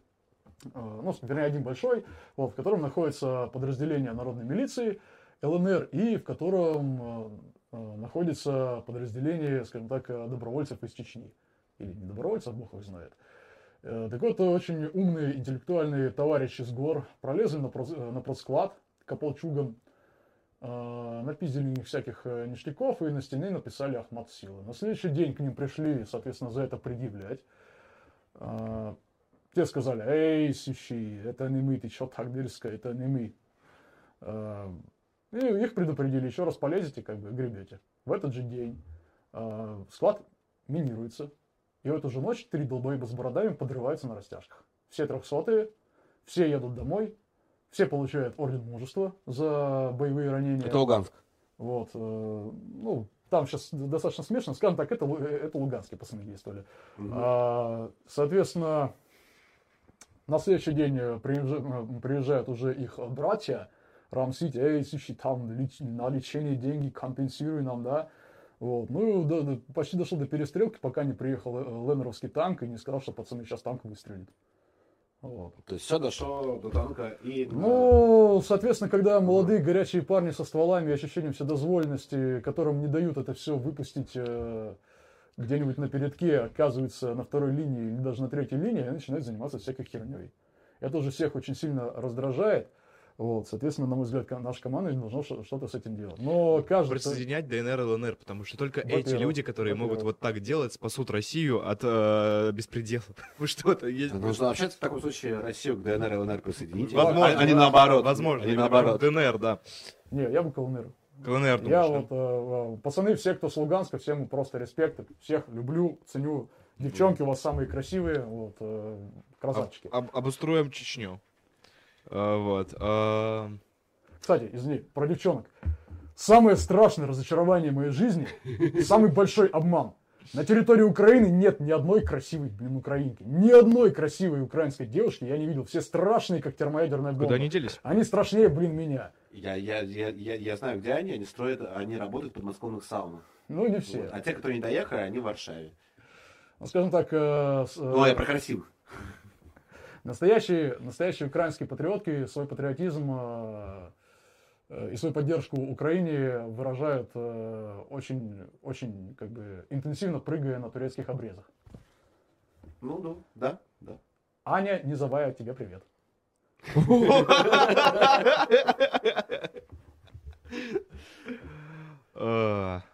Зимой жду в Харькове. У нас как раз вот есть э, еще один вопрос э, по теме. Как гость относится к разгулу, реально разгулу? Такого не было год-два назад. Смуглопопиков. А, пока русские парни воюют в НА, много нацправительства завозят э, Х-слово и Ч-слово, а народ-герой чеченцы, как показал недавний случай в Подмосковье, вовсе получил иммунитет от всякого уголовного преследования. Как побеждать украинцев, не победив кремлевцев? Но мы сейчас можем наговорить на что-нибудь не то. Да вообще. мы, по-моему, уже наговорили, знаешь, так что... Да Да, нет, кажется, возможно. не, Но, в принципе, какой русский герой не сидел в тюрьме, да? Есть такое. Слушайте, ну, меня вообще очень многие знакомые называют коммунистом. Да-да. Всем привет. Да. А, я Ты скажу, экспроприировать собственность или почему? а, потом расскажу про это. Сколько микроволновок привез? Ни одной, а вот чайник у СБУшников спиздил. В смысле, во-первых, не культурно говорить, а во-вторых, э, с разрешения охранника места, где его по- позаимствовал, я взял себе чайник, э, эле- электрический чайник, чтобы кипятить воду. Причем я кипятил его от электричества, а не на огне. Но с возвратом. Я ему сказал, что война закончится, я ему его вернул. Вот. Чайник. Чайник, Чайник. чайник. Больше ничего. Артем, какие вопросы? У нас дохренища вопросов просто.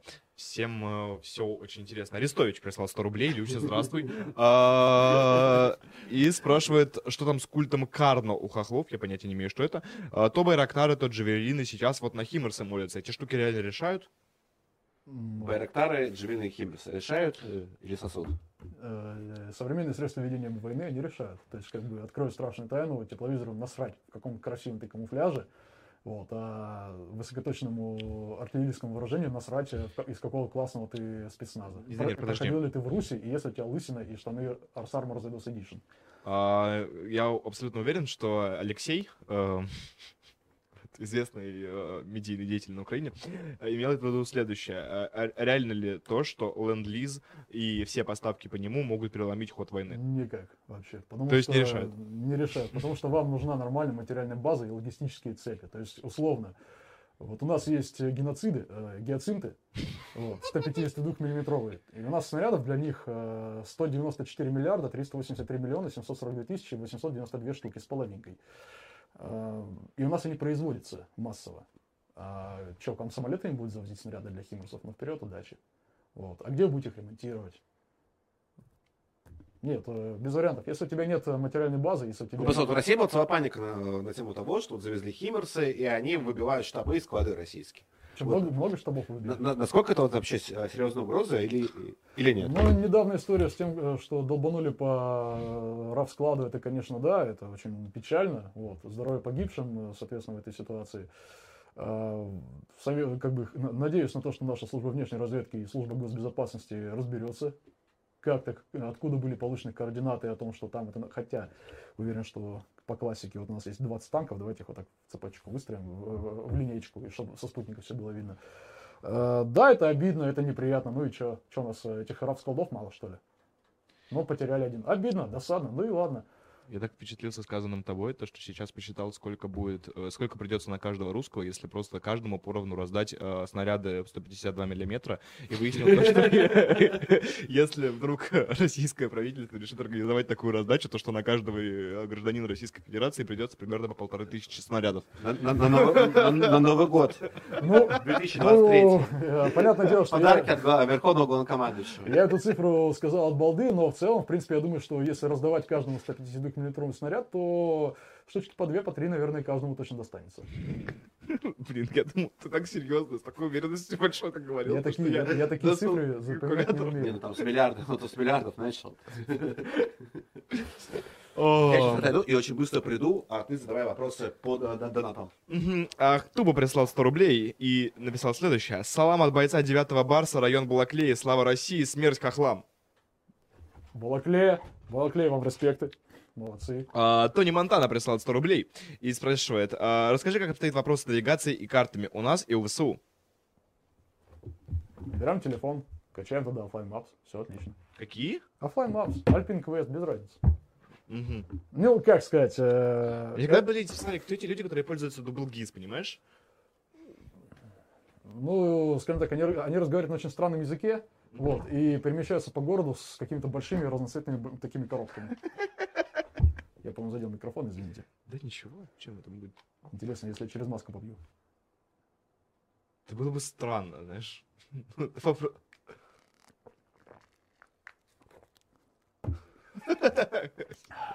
Мне можно, я компьютерный. Теперь у тебя визуально проявился рот, понимаешь? А, Так. А Гжегош Бженчиштикевич а, прислал 150 рублей и написал следующее. День добрый, паны. Харьков — это Россия, Львов — это Польша, Ужгород — это Венгрия. Как хорошо, что ваш новый гость не большевик. Да, я, я, я, сам в шоке, учитывая, что ты раз пять сказал уже. Тебе показать, тебе, тебе показать видос, как я э, нападаю на Украину под советским флагом? Да. Не покажу. Потому что этот видос находится где-то в большом архиве с гей-порно. Оно случайно ко мне в телефон попало, я ни при чем. Саппорт Russian прислал 500 рублей и написал следующее. За сколько дней была задача взять Киев? Первый раз за один день, второй раз за четыре дня. Вот. э, Третий раз, я не знаю. А, за армией шла следом э, внутренние э, войска Я Росгвардия знаю, я знаю. мы для наведения в порядка городах. Условно так, да. Но она как бы шла, но очень медленно. Ну, скорее всего, именно потому, что она шла откуда-нибудь там, не знаю, из, из Вологды шла.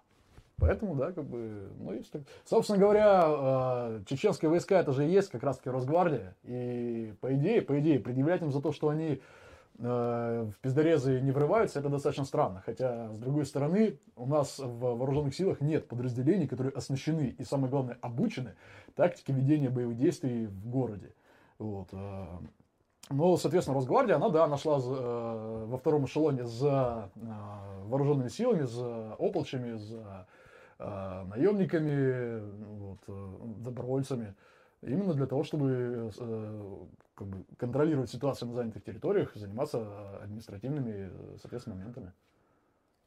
Мгм. А, Генералы останавливали движение колонн?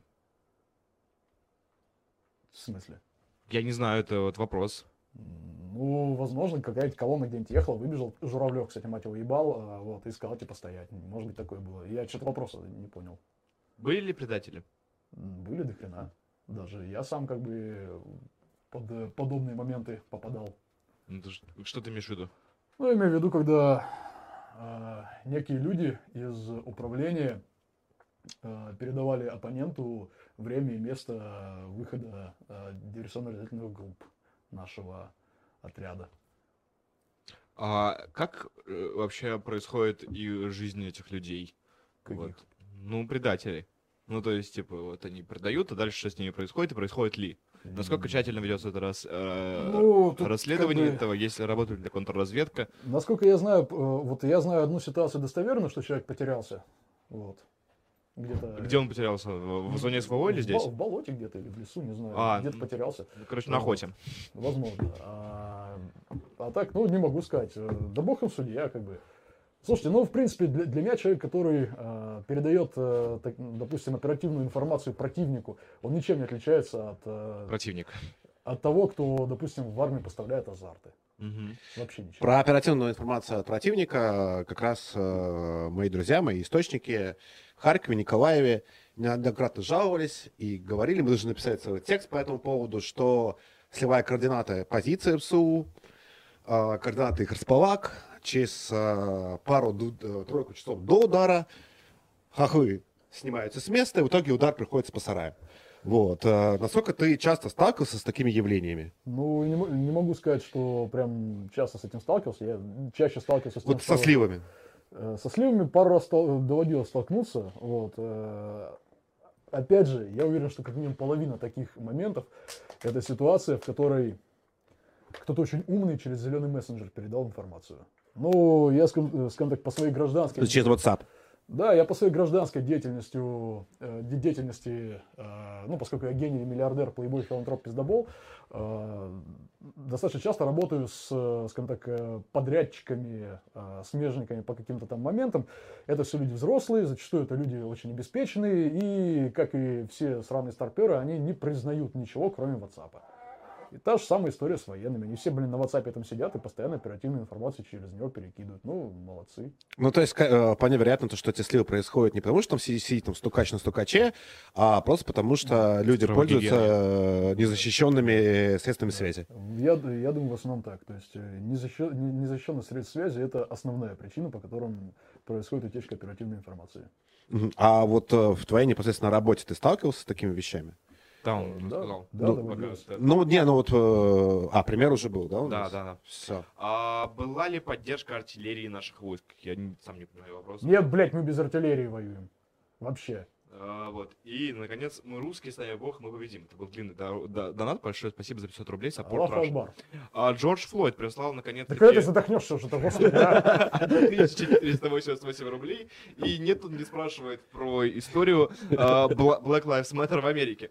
А, По поводу гибели генерала Романа Кутузова. Как получилось, что генерал погиб, поднимая солдат в атаку, как пишет Сладков? Или это пиздеж? Пиздеж. Сладков пиздобол. А как погиб Кутузов? Я не знаю, я там не был. То есть ты думаешь, что- он погиб не так, как об этом э, сообщили в э, прессе? Я думаю, что он мог погибнуть и так, но причины, по которым это сделал, совершенно другие. Мгм. Он мог отравиться паленой водкой. Ничего не хочу про него плохого сказать, я в этой теме не в курсе. Могу, со- э, ну, слышал краем уха, вот, и видел краем глаза. Могу какие-то свои догадки, соответственно, на основании этого приводить, но думаю, это будет не очень э, культурно с моей стороны. АДМ прислал 100 рублей, спасибо. Есть ли ВПК как Русич, но только в Москве? Если есть, перечислите, пожалуйста. ВПК Русь. А, а, Да, военно-патриотический клуб. ну, наверное, есть, не знаю. Я про такие... про Я такие слышал только, короче, про Питер. Ты я не, слышал ты, ты не хочешь военно-патриотические клубы? Про ВПК Русич я слышал про русское имперское движение, вот. И они все почему-то базируются в Ленобласти. Сейчас, секунду. Если кто-нибудь э, нас смотрит или кто-нибудь э, когда-нибудь... Кто-то смотрит.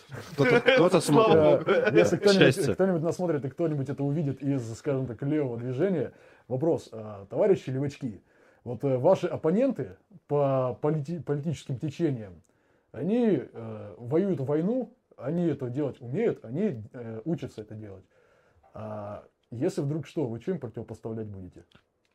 Где, где военно-патриотический клуб, э, ну там, не знаю, вот если есть ВПК Русич, где ВПК Узбекич какой-нибудь? Ты, ты хочешь подтягивать леваков, короче, в области военного знания, да? Да, пускай пиздорез какой-нибудь начнется между ними. Я буду вот так вот сидеть э, с э, бокалом шардоне вот, и смотреть, как э, Русич э, с Узбекичем пиздится. ВПК Узбекич э, пи- пиздато звучит. Вот, и Патентую. АД- И АДМ, Таджикич. АД- АДМ также добавил, ебал Левкина и Поцмана. Надеюсь, мне доведется когда-нибудь участвовать в их десфинификации. Не знаю, кто это, но если он их ебал...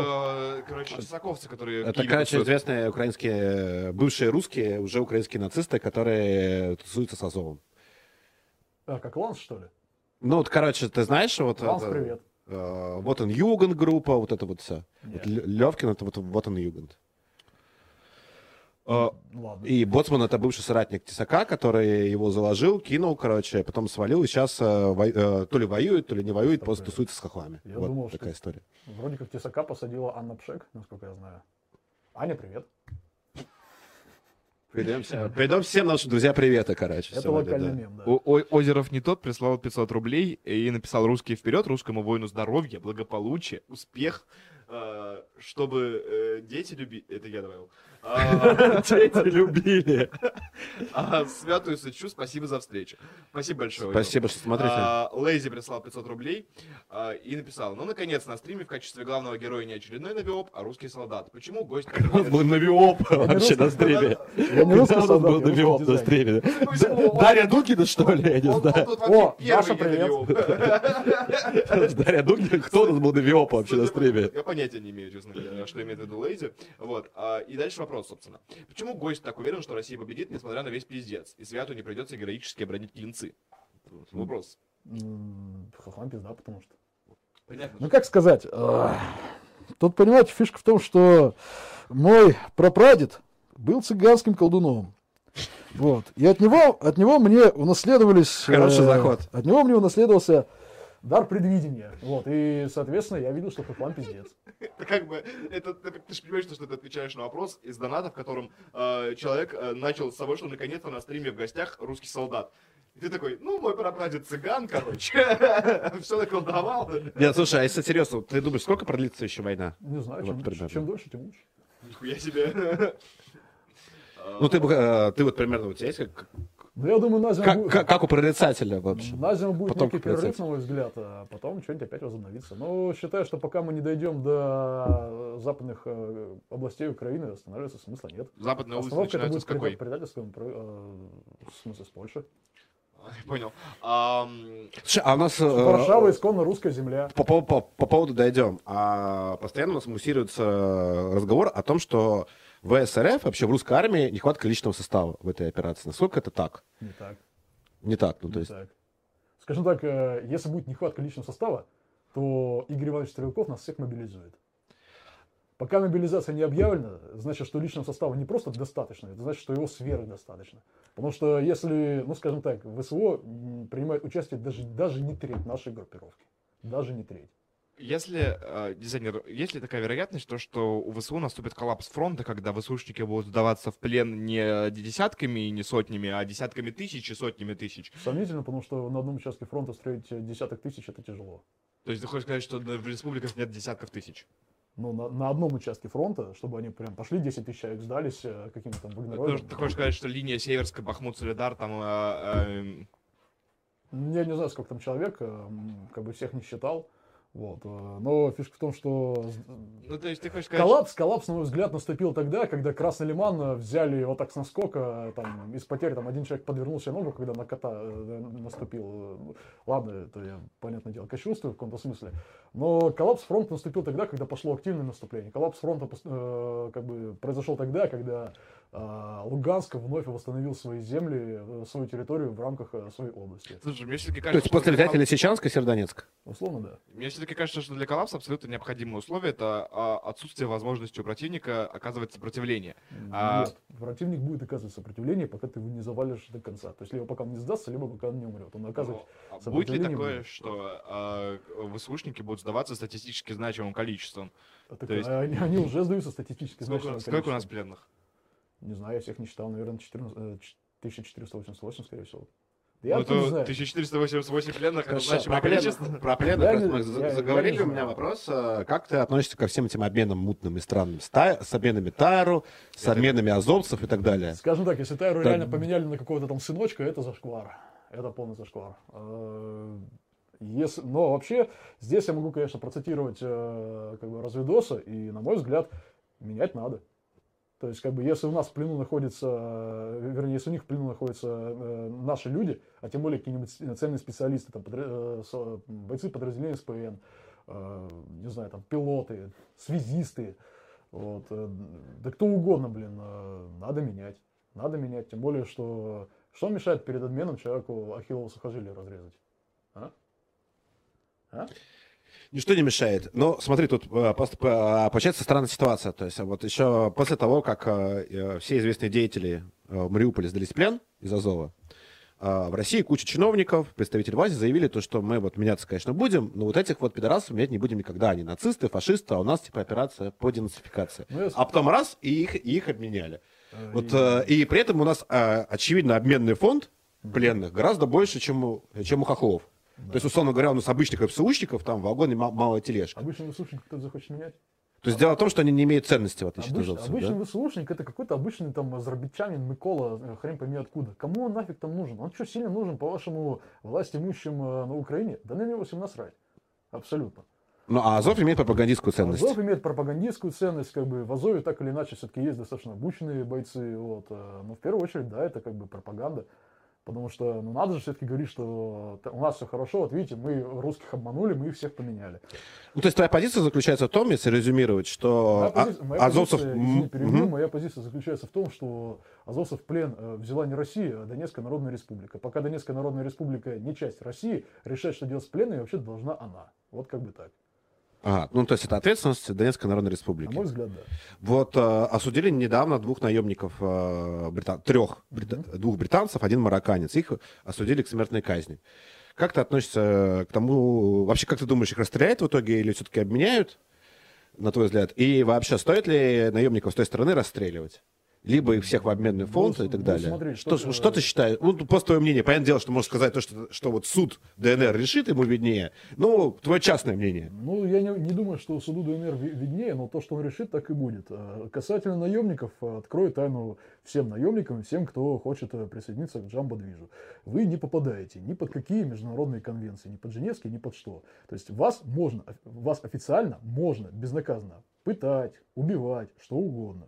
Вот. Соответственно, с пленными наемниками мы можем делать все, что просто нашей душе заблагорассудится. Если суд ДНР считает, что их надо расстрелять, я, я только за, на самом деле. Если суд ДНР э, решит, что их надо обменять на кого-то, Я только за, потому что если мы сможем таким образом из плена достать э, наших парней, это хорошо.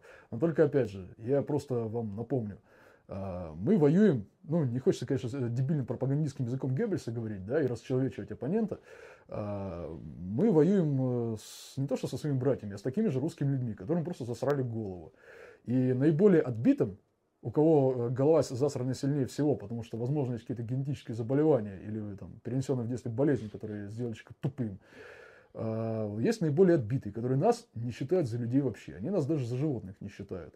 И, соответственно, вопрос. Вот мы а, получаем из плена молодых пацанов, которым а, отрезали гениталии, которым отрезали пальцы, перерезали сухожилия, вырез- э, выкололи глаза, Ну, а ты- которых изуродовали, а меняем их на здоровеньких, целеньких, откормленных и получивших медицинскую э, помощь в наших э, госпиталях, каких-нибудь э, отбитых э, просто маргиналов, э, садистов и маньяков.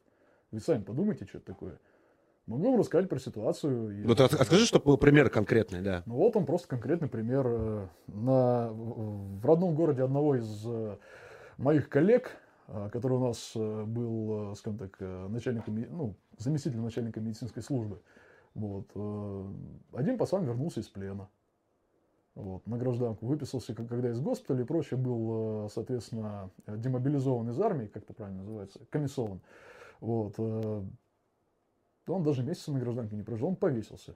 Потому что пацану было 20 с копейками лет, меньше 25 лет, а из плена он вернулся без гениталий.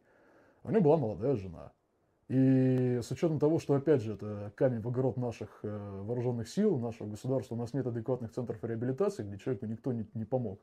Не объяснили что- ему, что, братан, ну есть как бы суррогатное материнство, можно ребенку ус- э, э, эректильную дисфункцию, даже если тебе отрезали э, яички, можно как бы вылечить гормонозависительной терапией. То есть с ним не работали психиатры и психологи. Человек просто повесился. То есть мы, понимаете, что мы его обменяли на кого-то, но на человека мы потеряли. И неважно, это был боец, не боец, мы потеряли человека. Поэтому надо очень сильно думать. Поэтому, если вы кого-то меняете, вы должны э, понимать, что если вам э, из плена привозят замученных, забитых э, коллег, то вы должны прямо на месте обмена из, э, скажем так, на- э, из пленных, которые у нас на руках на- находятся, делать такие же. Обмен должен быть равноценным. Око за око, зуб за зуб. А По-хорошему, за одно око нашего э, солдата должно быть два ока их солдата. И за один зуб нашего солдата 32 зуба их солдата. Ну, я думаю, что это на более рациональное решение в этой ситуации. Ну, на мой взгляд, нормальный человек будет делать так. Хорошо, а ты сталкивался, ты брал вообще в плен или сталкивался с украинскими военнопленными? После стрём покажу, здесь не будем. Потому что в Марокко я еще хочу съездить. Я понял, я понял, я понял от тебя. А, Артем? Серьезная заявка. Э, Вообще-то. Тот, кто понимает, понял много. Артем, донаты. Донатов, донатов, к счастью, Мы как, раз, мы как раз обсудили вопрос, что делать с украинскими военнопленными. Вот. А, Мак- э, ну, опять в тему украинских э, военно- военнопленных Максим прислал 200 рублей и сообщил нам следующее. Ребят, я что-то сам подумал, что чуть не подвел по статью нашего героя, вынуждая его критиковать народ-герой. Тем не менее, вполне осознавая необходимость укрощения хохлов. Это, быть может, второстепенная угроза русской нации. Слава русской нации, смерть ресурсной федерации. Дай ему Господь вернуться домой целым, когда начнется в РФ. Так он здесь же. Я здесь. Мы все в сидим, здравствуйте. Да. Мы мы в Москве базируемся. Спасибо, Максим. А, Тот самый Владлен. Тот самый Владлен. Прислал 100 Как рублей. там оргазм?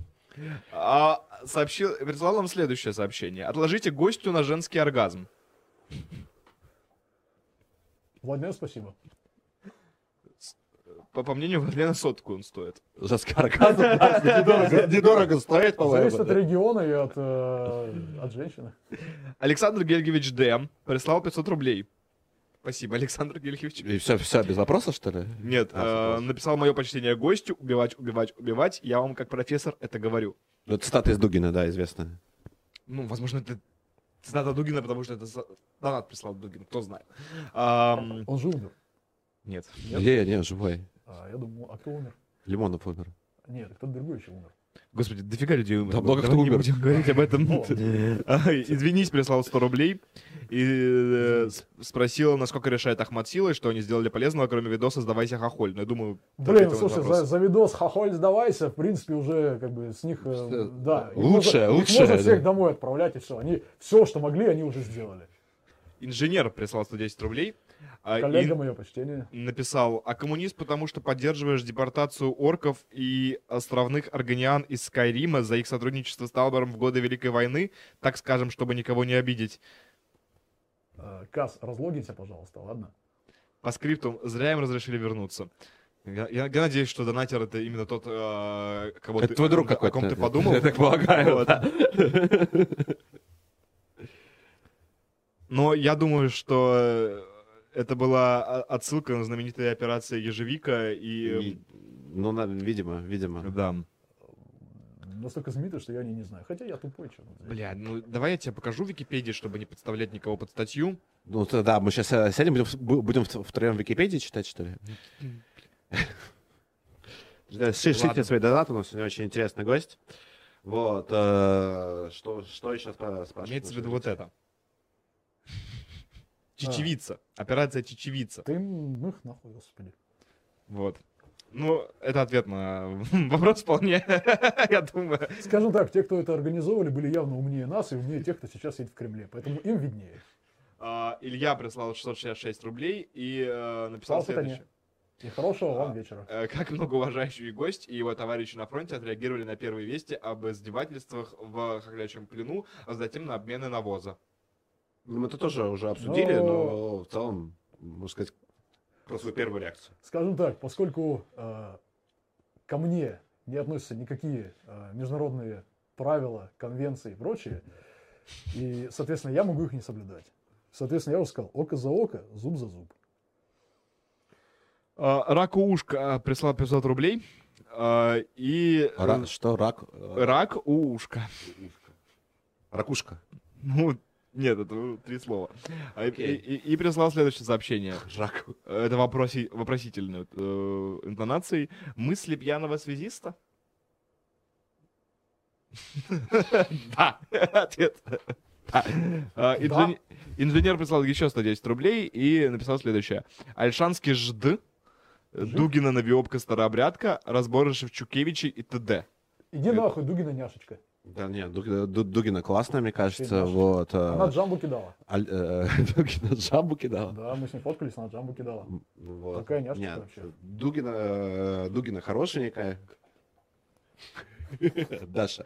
Не забыл, да. Вот, Даша, а, Даша, Даша. пошли кофе попьем. Даша, Даша хорошая, Альшанский один из э, Приезжай центральных, центральных э, патриотических пу- публицистов, это какие-нибудь взгляды политические, консервативные, наверное, у Альшанского. А всяких э, Шевчуков э, мы разбираем... и- Именно потому, что они... Именно потому, что они навиопы, их нужно, типа, ебать, короче, на стримов. Всех этих пидорасов мы для... э, этим занимаемся. Ну, Шевчук Потому что никто, кроме нас, этим не занимается этой хуйней, короче, вот. В этом как бы и смысл. То есть Да. не то, чтобы с- садимся с Ильичем и начинаем хвалить Макаревича с Шевчуком. Нет, не начинаем же. Типа, как бы это и подразумевается. Текс. А, Илья прислал 666 рублей еще. Яша, А. что ли? Я думал, посадили. Да его посадили. Но я думаю, что это не Яшин. Вот. Возможно. Да слушай, я, тебе как этот опытный сиделец говорю, что в принципе в СИЗО телефон есть. Все нормальные пацаны с ИВС хотят в СИЗО попасть, потому что там, в принципе, живешь себе как дома. Телевизор, интернет, кокаин, что хочешь. И спрашивает следующее. Как оценивает гость различные подразделения, которые не ВСРФ? Кадыровцы, мобилизованные из ЛДНР, Мотинг видели, фрилансеры и добровольцы, которые региональные, различные нацбаты, а татарские, башкирские и т.д. Ну, у нас нацбаты, они не совсем нацбаты, то есть их формируют в каком-то регионе, но, собственно говоря, подавляющее большинство там все равно русские. Касательно кадыровцев я уже сказал. Принципе, говорить могу еще сказать, хотя мне страшно уже становится потихонечку. Вот. э, Касательно подразделений ЛНР э, и ДНР, мои респекты, просто безумное уважение пацанам. Вот они, они на себе тащат всю войну, вот объективно. Как бы да везде по-разному. В рамках одной и той же организации, в рамках одного, одной и той же, там, условно, бригады или батальона разные подразделения могут показывать себя абсолютно по-разному. Вот. И В рамках нашего отряда разные подразделения себя показывали сильно по-разному. Симак прислал 500 рублей без сообщения. И вопрос из э, дворянского собрания. Вы можете оформить подписку на Boosty и задавать любое количество вопросов без ограничений. Вот. Он спрашивает, будем ли мы повторно брать Киев, что думает гость. А мы что, хотя бы один раз Киев брали? Ну, Я типа не знал. Если верить Медузе, я, собственно говоря, э, э, был под Киевом, но что-то я его не брал. Ну а будет ли повторный штурм? Будет вообще А штурм был Киева? вообще штурм Киева? Вопрос. Нет, ну э, будет ли штурм? Будет ли вообще А, штурм Киева, на твой взгляд? как бы тут, тут два варианта. Либо мы, либо мы полностью занимаем территорию Украины, либо Россия закончится. Ну, собственно, как... Сейчас обратного пути нет. Ну, если ты уже засунул, как бы высовывать надо только если ты засунешь обратно. Ну, то есть ликвидация, полная ликвидация украинской государственности. Да. Можно для начала полностью государство украинское не ликвидировать, но, скажем так, недружественное украинское государство ликвидировать э, придется. Вот. А потом, ну, пускай там лет пять поживут э, как бы со, со своим флагом и гербом, потом все равно ассимилируются в Россию, куда они денутся. Ты участвовал в боях за Северодонецк, насколько я понял. М, Ну, условно, я, я их подготавливал, обеспечивал. М, Скажи о своих впечатлениях. Как- Ну, то есть это же была одна из... э, Как-то раз я проявил инициативу и попал в Третью мировую. Короче, объясняю, что такое ополчение. а, Стальные каски. Э, Пацаны, резервисты, очень многие из них, у них э, не то что боевого опыта нет, они даже в армии не служили, но им дают оружие. Э, Конкретно вот э, там, где я действовал, командиры э, очень, очень крутые ребята, вот, э, соответственно, не знаю, позывные называть нет, наверное, не буду, но скажем так, человеку с татуировками и человеку, с которым мы ездили к Большому, вот, э, и который очень, это, очень любит посмотреть, э, что там здорово наснимал, им большие респекты и уважение, вот, особенно тому, кто 120 кладет э, воронка в воронку. Вот, короче, их, их вроде они обучили, но с другой стороны это новички, как бы, люди не понимающие. Поэтому на малейший шорох, там, не знаю, косуля инфернальная пробежала по кустам, да, вот, батальон начинает кусты уничтожать. Э, Как-то раз я попал в ситуацию, когда летал с дрона, понял, что с тех позиций, на которых безопасно находиться, я не могу полноценно проводить разведку, потому что мне не хватает дальности действия антенны. Я решил зайти, скажем так, на, в серую зону, да, то есть на нейтральную территорию. И дополз почти э, как бы, к противоположным окопам. Начал летать с дрона. Вот, э, какой-то интеллектуал с той стороны решил сбить дрон с, с ПМа. И после этого началась адская Третья мировая война. То есть э, по украинцам, по, потому что там сидел такой же тербат, э, начали стрелять наши, эти начали стрелять по ним. Я лежу в канаве, надо мной вот так вот Третья мировая. Просто я сижу и думаю, твою мать, вот куда мне, блин, деваться? Э, впечатления, в принципе, такие. И о чем ты что- думал в этот момент? Да У тебя при- приносил, проносила вся жизнь перед глазами или, или нет? Нет, я просто думал, э, мне э, как бы будет веселее от чьей пули умереть.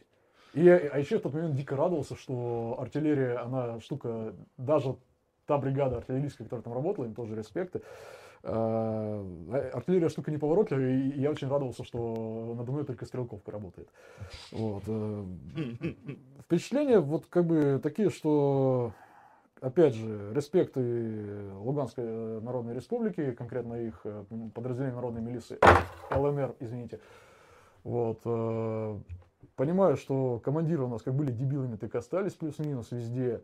И понимаю, что к тому моменту, когда мы, соответственно, туда заехали, вроде бы как уже, уже глобально кто-то что-то научился делать. То есть, скажем так, мы не занимались какой-то тупой херней, не было тупых штурмов, не было тупых наступлений. Э, Соответственно, очень активно, очень много работала разведка, что, соответственно, позволяло э, с относительно, ну, с, нормальными потерями, а в некоторых моментах и без них, э, соответственно, проводить некоторые мероприятия. То есть, опять же, вспоминаем, как взяли Северодонецк. Северодонецк город большой, и укреплен был хорошо. Взяли его относительно легко. Почему? Ну, потому что догадались подготовить почву. Не идти с автоматами на танки. А, слушай, а как ты выбрался-то из этого оврага-то? В итоге? А патроны у них кон- кончились у всех одновременно. То есть вот тут батальон сидит, тут батальон сидит. и У них одновременно кончаются патроны. Пока они перезарядятся, ты просто берешь просто и пер- уходишь. Ну, то есть магазин расстреляли. Да? На каких направлениях, кроме Харькова, ты побывал? Ну, Северодонецк. мы выяснили. Ну, соответственно, Харьковская область и э, ЛНР. ЛНР, то есть... э, Там хорошие катались, там, ну, по всяким разным местам катался. Более, ну, бо- больше всего времени провели, конечно, на направлении Северодонецк и Лисичанск. Ага. э, Когда ты оттуда уехал? После взятия или до? За 4 дня до штурма. Воу! Э, Что ты чувствуешь по этому поводу? Чувствую, что меня кинули. Серьезно? То есть э, там просидел, короче... Я ползал по этим сраным болотам, отбивался в неравном бою, как бы сражался с э, инфернальной косулей, блин. Так, Ком- э, комаров этих от себя Что за инфернальная косуля? Давай не будем об этом. Хорошо. Я, я- я не могу про это говорить. Слишком- Это слишком- слишком страшное явление, чтобы об этом говорить вслух. Я не- я- Слишком мало времени прошло. Хорошо. Вот. И как бы заготовили почву, все, блин, это организовали, да, то есть все, все позиции противника, артиллерия, все, блин, да елки-палки, все, все знали конкретно, где у них пулемет, где у них птур, где у них э, склад, где у них э, заныкана БМПшка, где, где что, все все знали. Как только я туда уезжаю, конечно, я штурм. Ну, отлично, спасибо большое. Ты оцениваешь... Ты разочарован, в общем, Конечно, что, что, что, разочарован, что не смог елки-палки, это что поучаствовать. такое вообще? Но ты оцениваешь штурм э, Северодонецка как Очень э, хорошо. очень хороший. Очень хороший. Хорошо, почему штурм Мариуполя был принципиально другим? Или он был ли он принципиально другим? Ну, Мариуполь был посильнее укреплен, там была больше группировка войск, она была более, э, она была свежее, у нее было лучшее обеспечение все-таки. И потому что, ну, все-таки по сравнению с Мариуполем, Северодонецк это все-таки деревня. И потому что, э, когда был э, штурм Северодонецка, уже, скажем так, э, артиллерии ЛНР дали добро отыгрываться за те 8 лет, что приходилось терпеть э, вражескую артиллерию и не открывать огонь в ответ. Еще про артиллерию вопрос очень важный. И Знаешь ли ты что-либо про то, как э, и с каким успехом э, российские республиканские части ведут э, контрбатарейную борьбу? Я и участник, скажем так. А, Я об этом, собственно говоря, уже на, одной- на некоторых площадках говорил. А, У нас тотальная проблема с отсутствием э, в войсках э, инженерных средств, то есть э, средств контрбатарейной борьбы в плане обна- обнаружения, то есть радиолокационных станций, которые будут обнаруживать снаряды, вы- вычислять их траекторию и, соответственно, наводить туда нашу артиллерию. Это элементарная вещь, то есть как бы эту долбанную фару сделать может любой дебил из куска проволоки. Вот, э, соответственно, там ничего сложного нет, эта вещь крайне дешевая. Э, Я не понимаю, почему у нас их нету. Тем более, что мы можем вот в этом плане абсолютно полностью импортозаместить. То есть сделать беспилотники на собственной, допустим, элементной базе мы, наверное, все-таки не можем. Вот, э, пока, ну, пока китайцы не займут Тайвань. Слушай, А ну- такие вещи делать можем. Тем временем, я, если тебя пе- перебью ваш разговор, просто очень важный вопрос от мистера Шульца поступил. Он спрашивает, спроси гостя, какое нижнее белье надето у него? Надеюсь, стринги от Off-Pro. Нет, э, трусы от сплава. К сожалению, это не трусы от сплава с названием топаз, вот, потому что они дорогие, а обычные трусы от сплава. Теперь мы выяснили, какое нижнее белье Могу показать, надето на нашем госте. нижнем белье ходит русский воин? А, Вот, но... Мне Виктория все еще не задонатила на кружевные стринги в мультикаме, как бы, поэтому приходится обходиться тем, что есть. И, и пр- продо- продолжим про контрбатарейную борьбу всякую разговаривать, если вы не против, друзья. Ну, А, сейчас- это более важная тема для разговоров, на самом деле. Какая контрбатарейная борьба? Короче, О чем? У нас сейчас контрбатарейная борьба ведется теми же методами, что она должна была вестись и в некоторых э, местах на Земле велась там 50 лет назад. Ну, с, э, с учетом того, что, да, конечно, появились еще беспилотники, которые позволяют То есть какими? заниматься поиском. Ну, то есть люди идут на своих двоих куда-то хрен пойми куда, сидят, слушают, смотрят, э, высчитывают там как бы от, э, от выхода до прихода, э, соответственно, определяют калибр, азимут, удаление. То есть то чем, то, чем более эффективно, быстро и безопасно должна заниматься автоматика, этим у нас занимаются подразделения Слушай, разведки. Ты Это говоришь, тупо. что РЛС контрбатарейной борьбы это очень простая У штука. нас зоопарков но при этом- нету. Это, это просто... При, при этом у нас в разработке в РЛС контрбатарейной борьбы есть одна единственная, это зоопарк. Вот. Есть и при том, да, и как я понимаю, о- о- оба этих проекта, они сейчас находятся в стадии опытных прототипов. Как ну- сказать, а, это доисторическое говно. Доисторическое говно. То есть о- оба эти опытных прототипа. Оба эти, о- этих при опытных этом- прототипа, они опытными прототипами были еще 30 лет назад. Ага, и то есть вой- вой- войска ими не насыщены и насыщены ими не будет, но при этом Да. это кусок проволоки. Это, ну, объективно. Ну, что такое фазированная антенна решетка? Ее можно сделать из, да из чего угодно, из тряпки мокрой можно в, в теории сделать.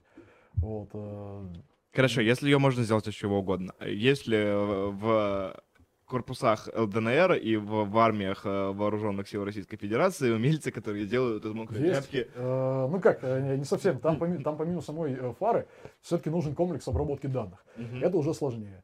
Но, скажем так, у, нас есть в войсках люди, которые могут провести научно-исследовательско-конструкторские работы, на основании которых предприятие уже должно это сделать. Э, банально вот э, в Луганске, ну, на противоположном направлении э, Лисичанску, э, я пообщался с одним связистом, вот, невероятно крутым человеком, который самостоятельно писал софт для Харрисов американских. Без проблем вообще. Хорошо, какие успехи у нас в контрбатарейной борьбе? Как часто такое бывает, что российская артиллерия уничтожает либо подавляет украинскую артиллерию? Ну, бывает, что как бы пакет градов летит не туда, куда-нибудь и случайно уничтожает э, батарею противника. Нет, специально. Это, конечно, хорошо, Как, правило, пакет градов пад- падает тебе на голову и отрывает ногу кого-нибудь у тебя в подразделении. Бригадир, привет. Вот, а, ну, как бы... б- Бывает, но в основном это у нас, э, соответственно, э, самолеты делают, то есть авиация.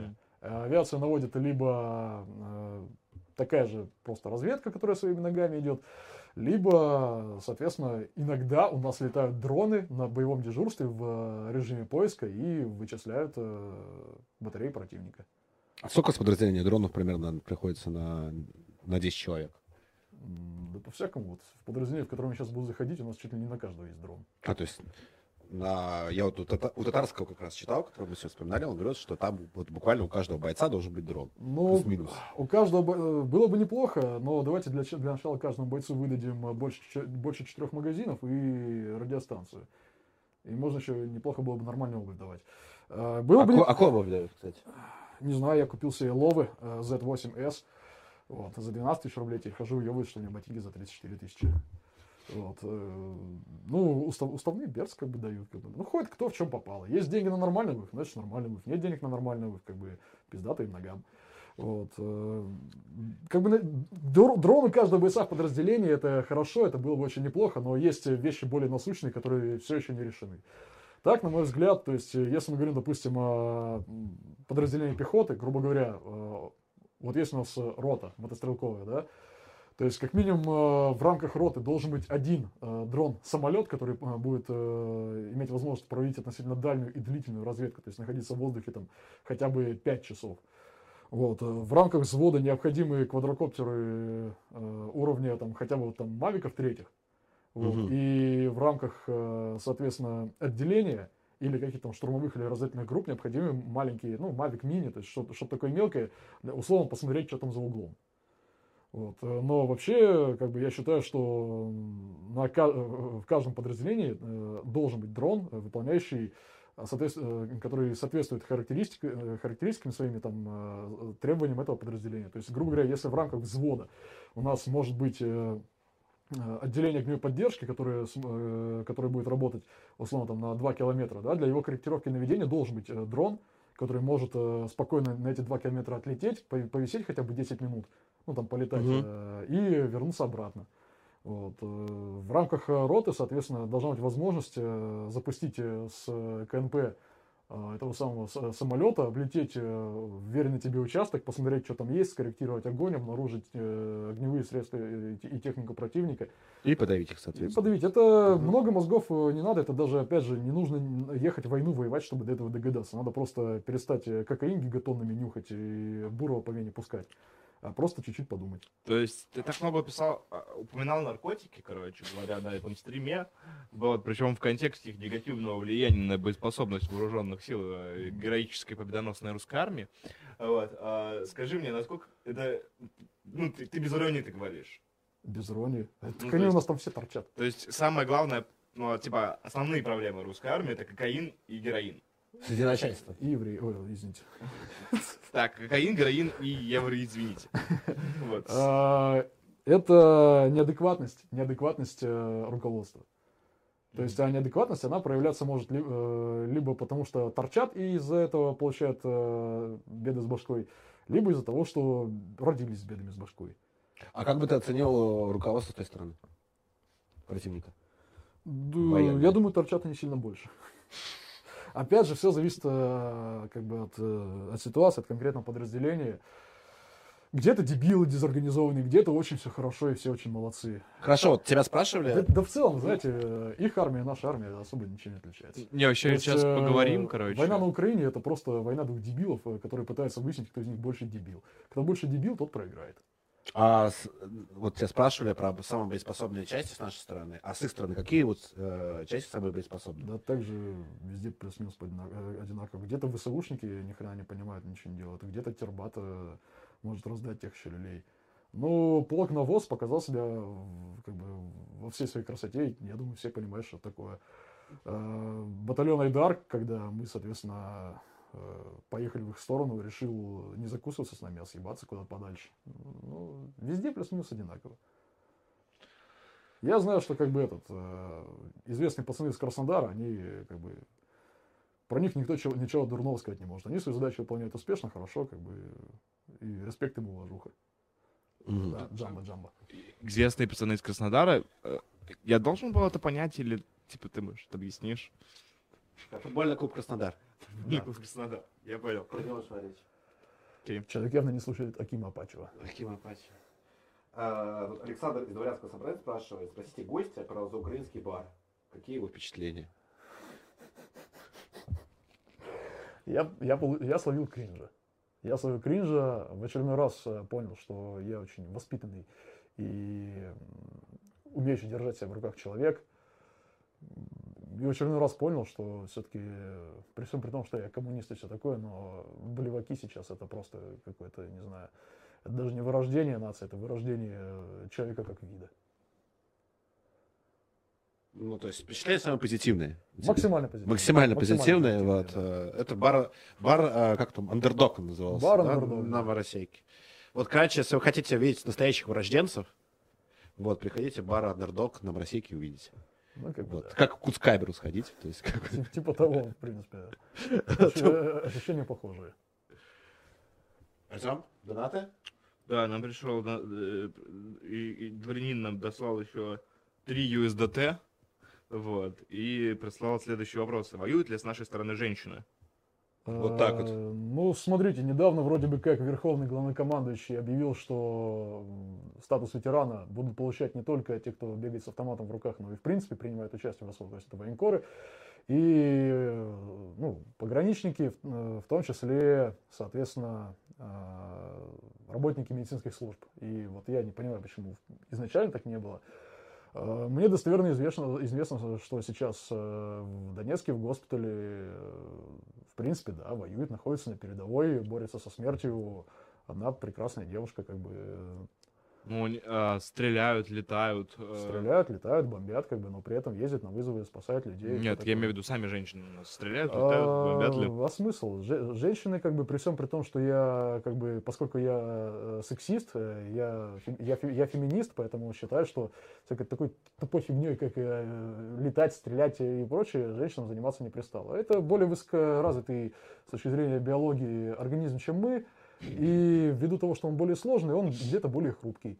Поэтому ну, они от природы, в принципе, физически не, не приспособлены к, к тому, к чему приспособлены мы. Ну, пускай занимаются тем, э, что у них получается лучше. Как эле- элегантно ты это В идеале, в, в- в идеале просто радовать нас своей красотой, но если необходимо, да, сотрудники медицинских служб, э, каких-то тыловых частей, организаций и прочего. А насколько развита проституция среди Украины в зоне боевых действий? Раз мы заговорили о женщинах.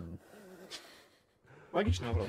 А, Слушайте, ну не, не- хочу никого обговаривать, но прецеденты э, мне известны, как бы, а, скажем так, некоторые, некоторые м, бойцы в моем отряде, ну, условно пользовались этими услугами. Там, конечно, не прямая проституция, да, просто если ты понравился женщине, э, ты можешь как бы отблагодарить ее за, за радушный прием. А сколько стоит примерно благодарность? Ну вот, Паёк. Везде по-разному, как бы от двух канистр бензина до, ну, по-разному. две канистры бензина это неплохо. А сколько это литров? Но зависит от канистры, ну, Ну. Слушай, Ты э, какие, кани- ты каких канистрах говоришь? Слушай, Артем, мы когда с тобой э, застря- э, чуть я не застряли на трассе от Москвы до Питера, мы бы сами были готовы заняться проституцией там за пару канистр бензина. Я бы перевел на карту. Теслу. Да, Будете заниматься проституцией за батарейку. Лейку, да. Так вот, сколько там литров ты имел? Э, Не знаю, я, я их услугами не пользовался. А почему? По, сам, по моральным соображениям, Да, по каким? слушайте, тут э, Генически. Гигиеническим. за себя говорить не буду, это, это лучше спросить у моих знакомых. Кто-то скажет, что это потому, что я гей, вот. кто-то скажет, потому что я импотент, кто-то скажет, что я просто высокоморальный человек, а я скажу, что мне просто... Ну, я думаю, Шульца можешь попросить написать чат, он ответит. это- это бы, очень- Предложит одну из этих версий. Очень странный ответ на вопрос. Шульц, если ты напишешь то, о чем э, ты можешь написать, то Это очень странный вопрос. я, типа, тебя, есть, а- а ты- я тебя на первом же боевом выходе застрелю нахрен с. Очень, очень, очень, очень странный ответ. То есть, типа, дизайнер, расскажи, почему ты не пользовался услугами украинских проституток? А у моих друзей спросите лучше. Почему я не пользовался? Что? Они предложат. Самый очевидный вариант.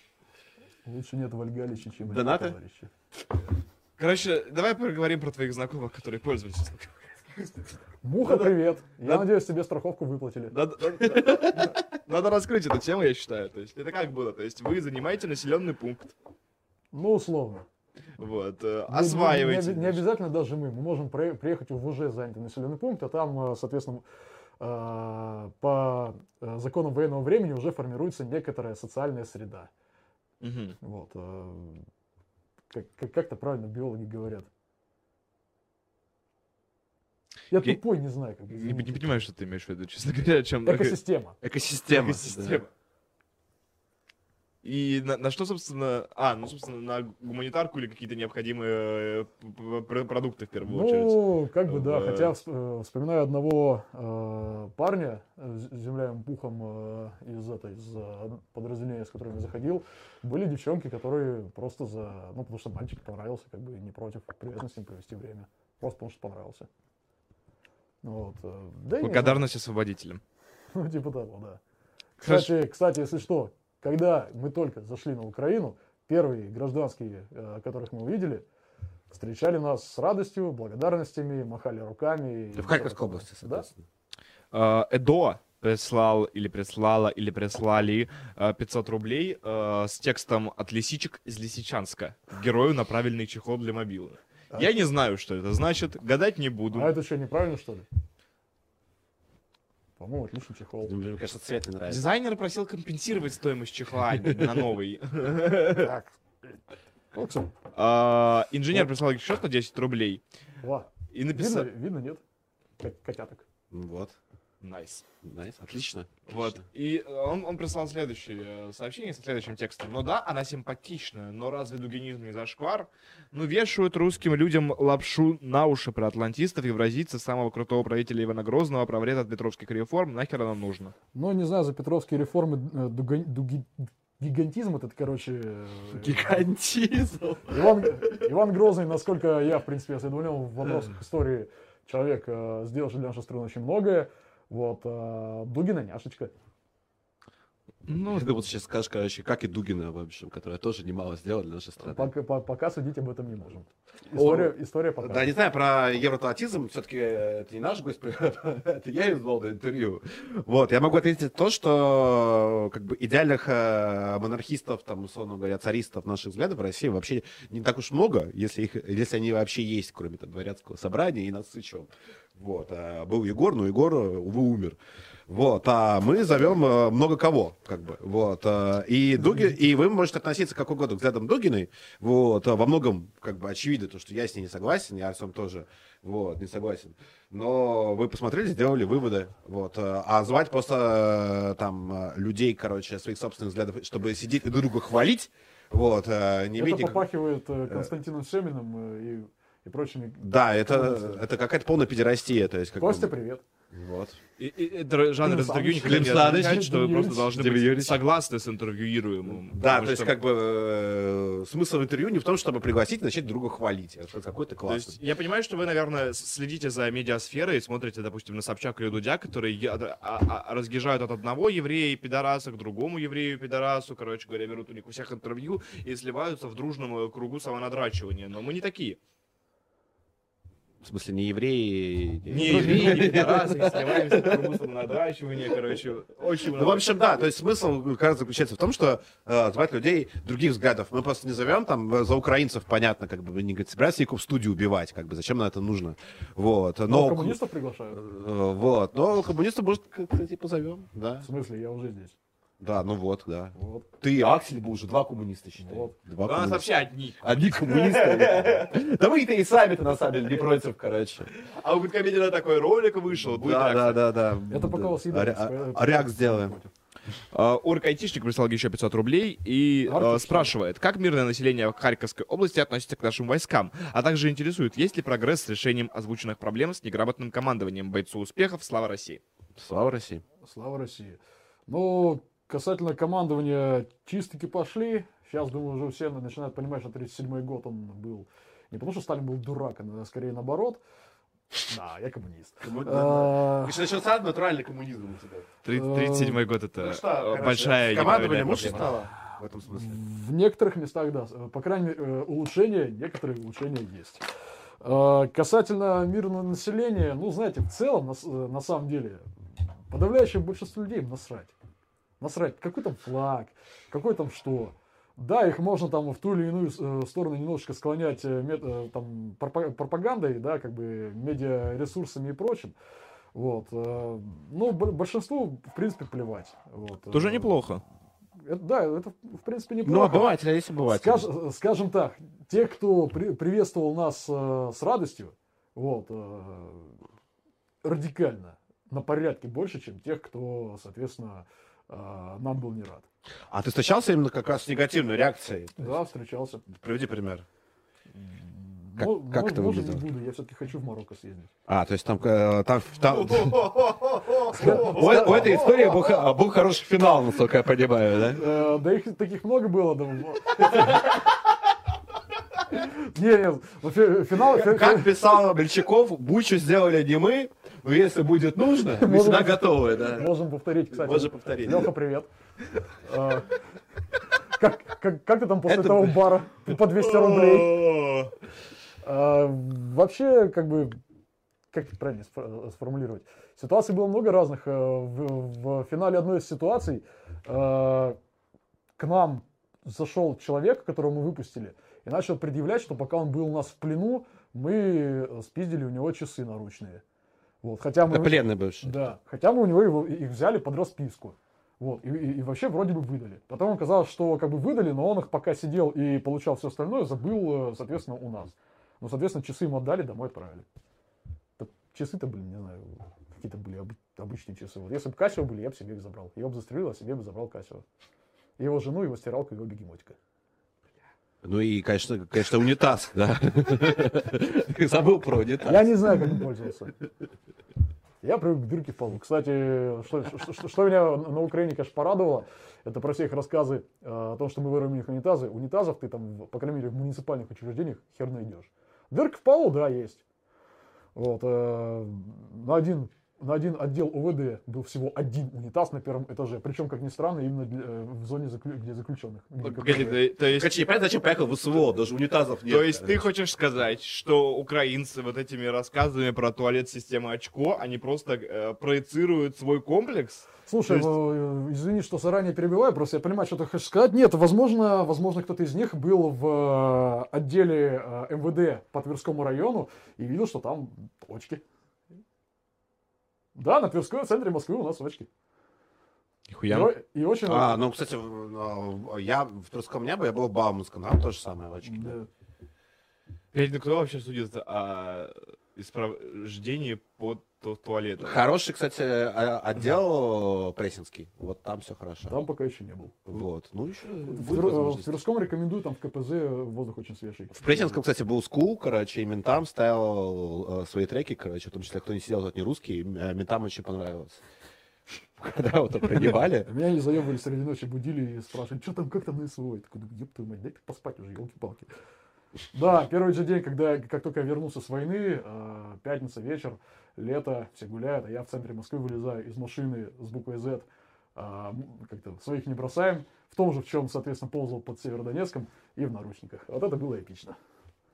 А, Доход ты расскажешь нам красиво, эту историю? группа Кровосток. Ты расскажешь нам эту историю? А пока я был под Харьковом, меня в розыск объявили, потому что я не являлся на следственное мероприятие. А следственные мероприятия, прости, с чем были связаны? Или не, не стоит А, говорить? Да нет, там абсолютно как бы тупо недоразумение. Прокурор дебил, дело в итоге сразу как бы закрылось, э, потому что там, ну, ну, генерал Грауш, наверное, позвонил кому-то, видеозапись перестала там быть знакома. Ну, не суть. А, Как бы, тем не менее, могу сказать, что да, у нас тоже есть туалеты с очками, но если в Москве я видел такое только в э, отделе МВД по Тверскому району, э, в Харьковской области вообще подавляю, просто подавляюще. Блин, ну у вас настолько богатая роскошная страна, что у вас муниципальное здание, здание проведения досуга людей на первом этаже имеет решетки, причем решетки сваренные из полотен ленточных пил с местной лесопилки. Ну, вашу мать, как, какие вы богатые. Либо это какая-то инсталляция, вот, э, либо, не знаю, либо вы очень богатые, хрен его Да знает. не, ну это... Не, история а, про задержание, конечно, совершенно праздничная, которая как бы говорит о том, что Россия умеет встречать своих героев, короче, которые ветеранов уважает Ну да. безостановочно просто. Не, ну на самом деле э, там все понятно по поводу хохлов, потому что ни одному русскому не придет в голову. Срать в унитаз, у нас дырки есть. Помимо. Вот. Ходить, короче, блядь, по пятерочке и фоткать, блядь, короче, э, жратву в пятерочке. Ни одному человеку, вот даже который живет, блядь, в тайге, нахуй, короче. Вот, никому в голову это приходит только хохлал. Смотрите, у нас и колбаса есть, Э, короче. Я фоткал в пятерочке, но не еду Бехеровку, когда она подорожала из-за войны. Ну, я, я возвращаюсь, смотрю, сколько стоит Не, ну мать, Бехеровка, это это другая история. Это короче. пипец просто. Я не за это воевал, ваша мать. Нам А, пришли еще донаты, я так полагаю. да, нам, они идут в потоке. Вот, Эрей прислал тысячу рублей и написал, «Э, добрый вечер, господа. Возможно, этот вопрос Добрый лучше вечер. задать ближе к концу, но так как этот вопрос уже был задан, я его все-таки задам. Господин Шульц говорил, что гость был впечатлен пятничным походом в андердог и может о нем рассказать. Слава России. Не успел я зайти. Вернее, как, э, у меня была задача одна единственная. Как разведчик я хотел проникнуть в тыл противнику и провести э, разведывательные мероприятия, такие как э, поиск и подслушивание. Мне этого делать не, не- не дали, потому что сразу э, дорогу в бар мне преградил э, Антон Юрьевич, который, как, Антон Юрьевич. который, по его заявлению, администратор этого заведения. И сказал, что мне в посещении отказано, так как я не знаком с репертуаром музыки в этом баре. Я попытался у него узнать, как так, и не связан ли отказ с тем, что ну, у меня на ногах э, штаны UFPRO, UFPRO э, Striker XT Combat Gen 2 в мультикаме. Завидуйте мне, да, я миллиардер.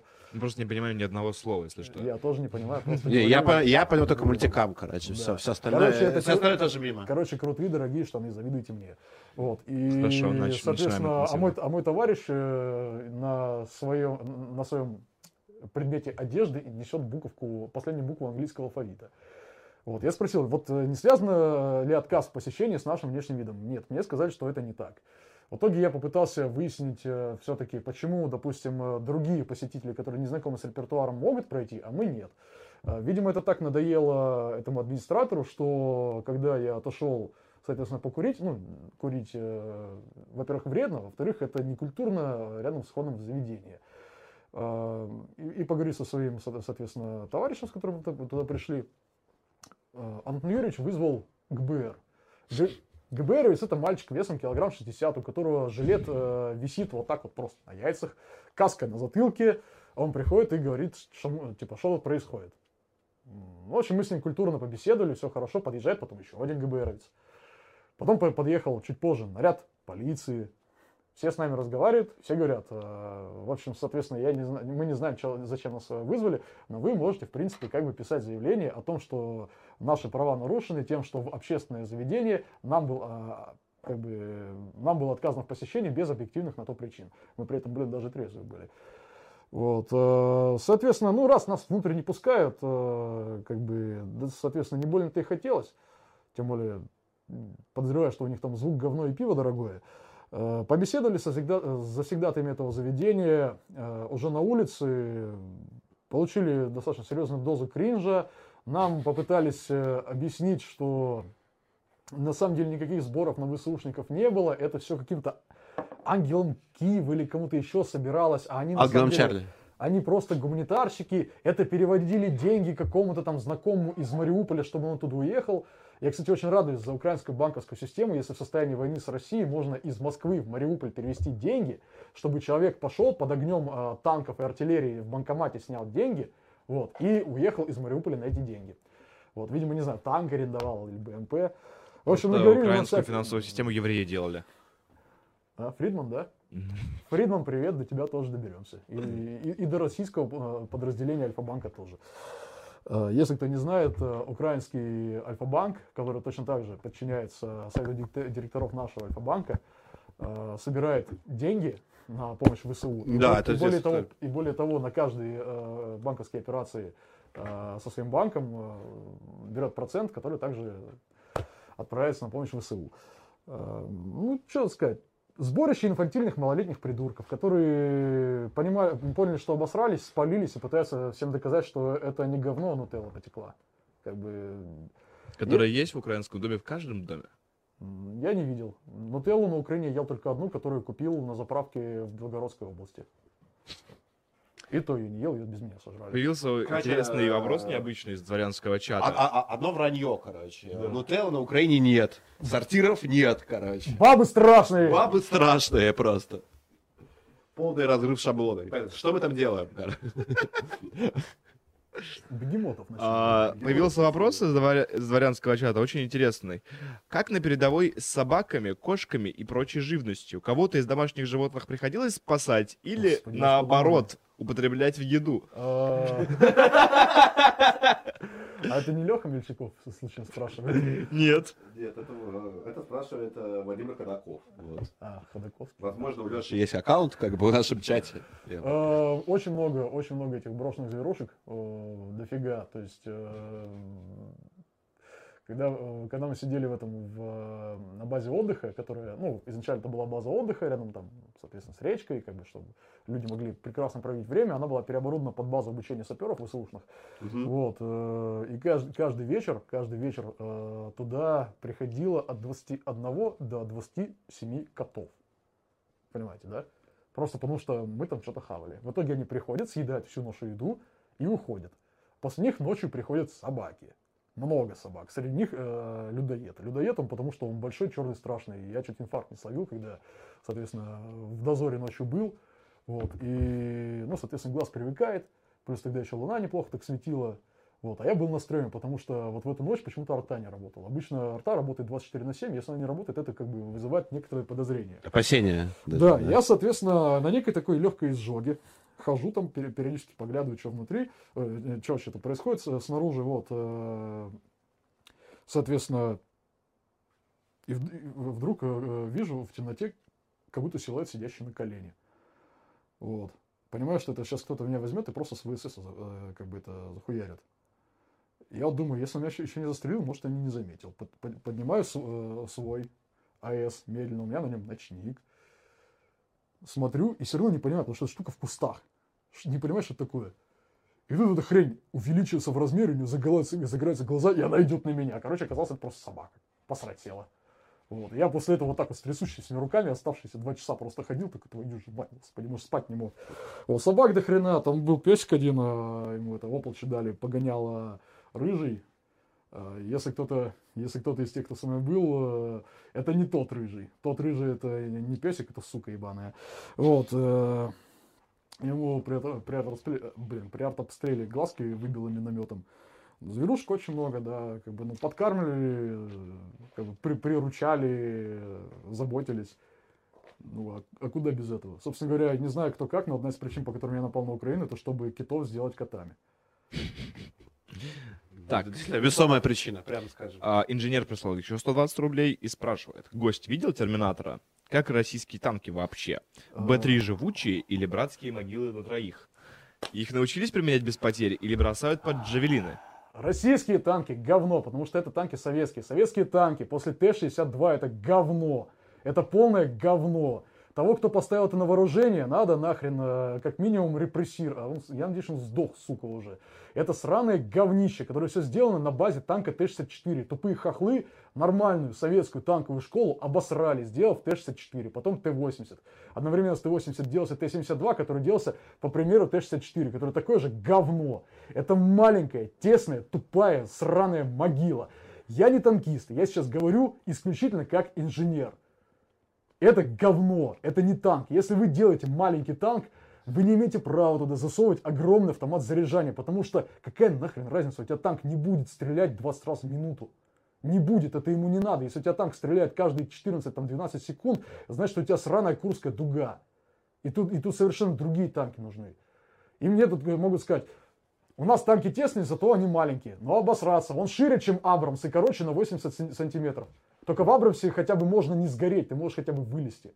А потом мы делаем Т-72Б3, обосраться, пытаемся модернизировать старш, старое устаревшее говно, в котором и так места нет. Мы запихиваем туда еще и приборы наблюдения, которые большие, страшные и, и которые еще меньше места идут. Советские танки – говно, российские танки – говно. Сжечь их всех нахрен и поставить на вооружение что-нибудь нормальное, современное. Например? Да хоть ту же самую армату.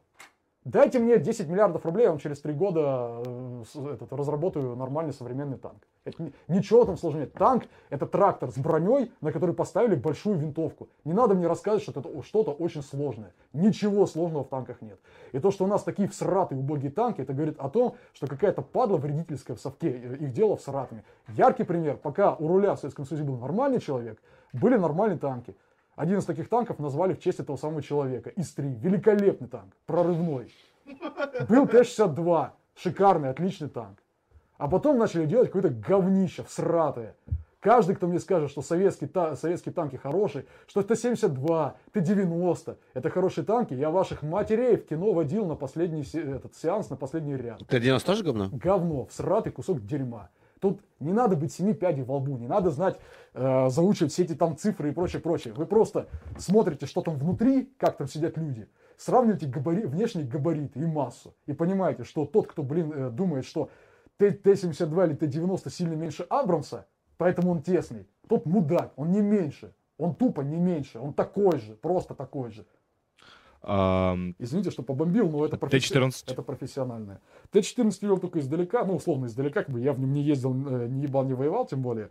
Uh, ну, на мой взгляд, это уже что-то более-менее понятное. Mm-hmm. То есть, вот это, это похоже на нормальный танк. Вот ты его видел? Ну, я его видел, я по нему ходил. Угу. Прям так залезал на броню и ходил. Пачкал чтобы потом срочники меня ненавидели за то, что придется отмывать. Угу. Но не на, не на войне здесь, как бы, естественно. Ты был до всех твоих приключений нынешних на Украине, ты, был, ты служил срочную службу. Было дело. А, скажи э, о своих впечатлениях. Об этом периоде жизни. Шикарно просто. Это цел, целый год ты ржешь как тварь. Происходит все время что-то интересное, забавное, веселое. Вот, э, как будто ты упоролся какими-то веществами. Не знаю, там, вот, вот считай, ты, ты целый год находишься под травой с каким-то, не знаю, смешанным с, с трамадолом. Вот, при, но при этом ты абсолютно трезв ты поправляешь здоровье, и ты все время ржешь. Постоянно. Вот не, не было ни одного дня, чтобы не случались какие-то курьезные ситуации, из-за которых ты потом как дебил ходишь, ходишь и ржешь на целый час. Срочку всем советую. Единственное, что срочку надо реорганизовывать, конечно. Что самое веселое было? Ну, то есть, типа, ты говоришь, что тебе этих историй 365 как минимум. А... Так. А... Сейчас вот я даже... Надо выбирать. А я пока сообщу для всех, кто смотрит этот стрим, вас рекордно много, вот, то есть наш дорогой дизайнер 21 год из Санкт-Петербурга интереснее вам, чем любые другие, видимо, гости на нашем канале. Абсолютный рекорд по онлайну Спасибо большое. Обязательно подпишитесь на этот канал, потому что стримов у нас будет много, они все будут ебать какие интересные. Минимум два стрима в неделю у нас. Вот. А, поэтому подписывайтесь, ставьте колокольчик, можете ничего не слать, даже просто смотрите, как минимум. У Но нас, и деньги У нас сейчас в моменте 666 зрителей. Да, было под 700. 660. Классическая армейская история. Короче, кто-то кто неаккуратно насрал в толчок и забыл за собой, соответственно, толчок почистить. А, дежурный, этот, вернее, ответственный по роте, соответственно, это увидел, ему это не понравилось, и поэтому а, после отбоя на протяжении трех часов а, вся рота стояла в упоре лежа и в полтора, Вот, и, соответственно, делал раз-два, раз-два, пока вокруг строя ходил, соответственно, лейтенант, э, ответственный по роте, и спрашивал, че говно? Раз, два, че говно? Раз, два. Он хотел нас этим задрочить. Все уже как бы, типа, служили больше полугода, поэтому всех это вызывал такой адский хохот. Хохот бесил лейтенанта, он э, заставлял всех задрачиваться еще сильнее. А этот ранец в итоге нашелся? Нет, не дошелся.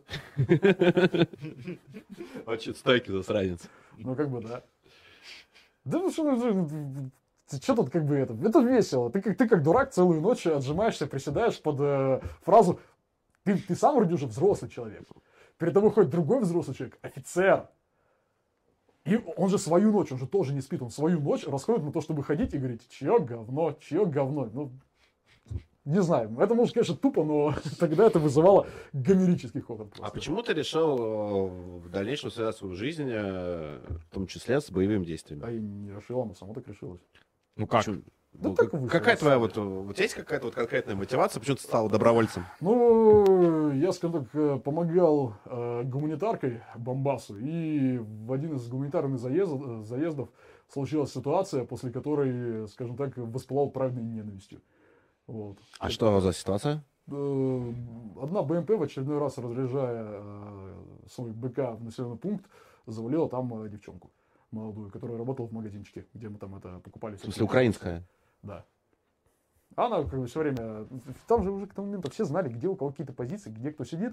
Вот. э, И все знали, что в этом селе, блин, ну никого нету. Да, она как бы подконтрольна, как бы, соответственно, нам. Вот. Но там, там ну, туда нет смысла. что-то Ну, то есть там нет наших позиций, э, не, Да, не, и- не по кому, не и почему Бэха на протяжении хрен пойми, э, там скольки, наверное, может быть, даже и недели. Она просто каждый вечер выезжает, отстреливает туда весь БК и уезжает. То есть И это был 16 по, по Мурнику. Нет, это было позже. В 2014 году я был еще маленький. 15. И нет, не 15 Ну, не суть. Мгм. Вопросы? Ну, мне их... Бульбазавр прислал а, Бульбазавр. 222 рубля а, и спрашивает, как обстоят дела с медициной, какие аптечки у СРФ, Мубиков ЛДНР, ЧБК и какие у ХЛО. Ну, у, ВСРФ, насколько я знаю, аптечек э, нету. Вот, я, по крайней мере, не видел. Э, Не знаю, есть они в комплекте ратник или нет. Э, С медициной жопа. С медициной полная жопа. Жгуты накладывать люди не умеют. Э, Оснащение бедовое. Мага, шальняк, привет. Вряд ли ты нас смотришь.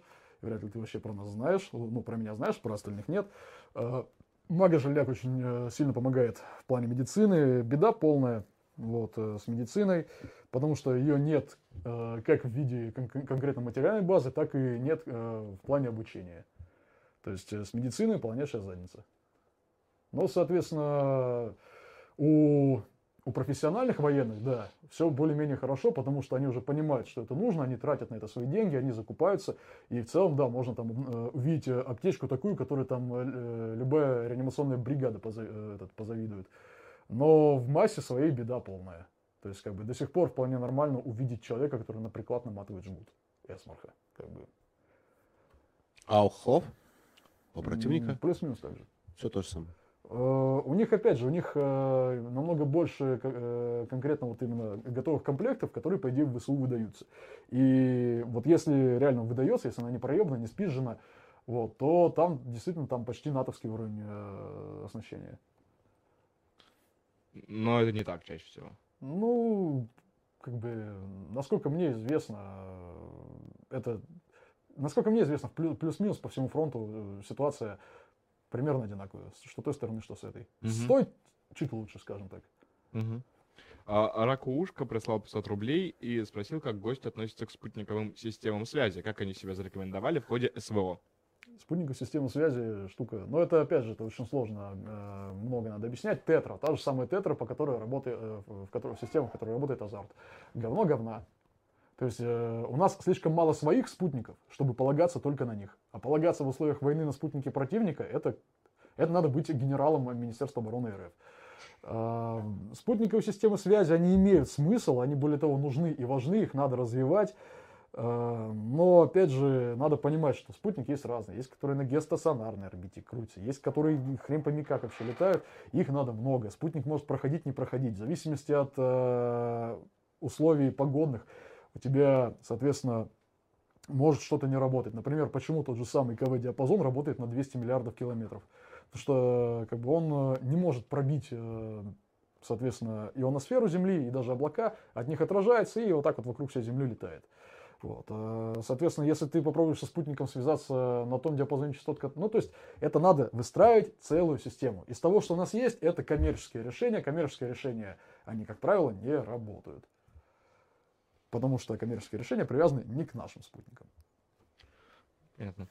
Эм, Максим прислал 200 рублей и написал спасибо, что вы есть. Все, все мы. Да. Ну, Спасибо, Максим, что вы нам прислали 200 рублей. спасибо, Максим. Всего лишь за факт нашего существования. А, ненавижу хохлятину, прислал 300 рублей. Расист. А, это наш постоянный донатер просто. Ага. А, Добрый вечер, господа. Вопрос гостю. Реально ли случай украинского умышленного friendly fire а? Пропагандисты кричат, что ВСУшники стреляют по нацбатам чаще, чем по, русским. Насколько это правда? Я- Есть ли факты неумышленного укро friendly fire а? э, Факты неумышленного есть много, даже подтвержденных, э, как бы, ну, известных всем, потому что видосы в сети. Э, Насчет того, стреляют они по насбатам или нет, у меня информированность в этом плане такая же, как и у вас. Как бы, ни- ни- ничего не могу сказать. Я ни в насбатах, ни в ВСУ не служил. Как только послужу в ВСУ или в насбатах, сразу... Наше экспертное мнение. Да, сразу расскажу, как там вообще, в принципе, что функционирует. Надеюсь, обойдется.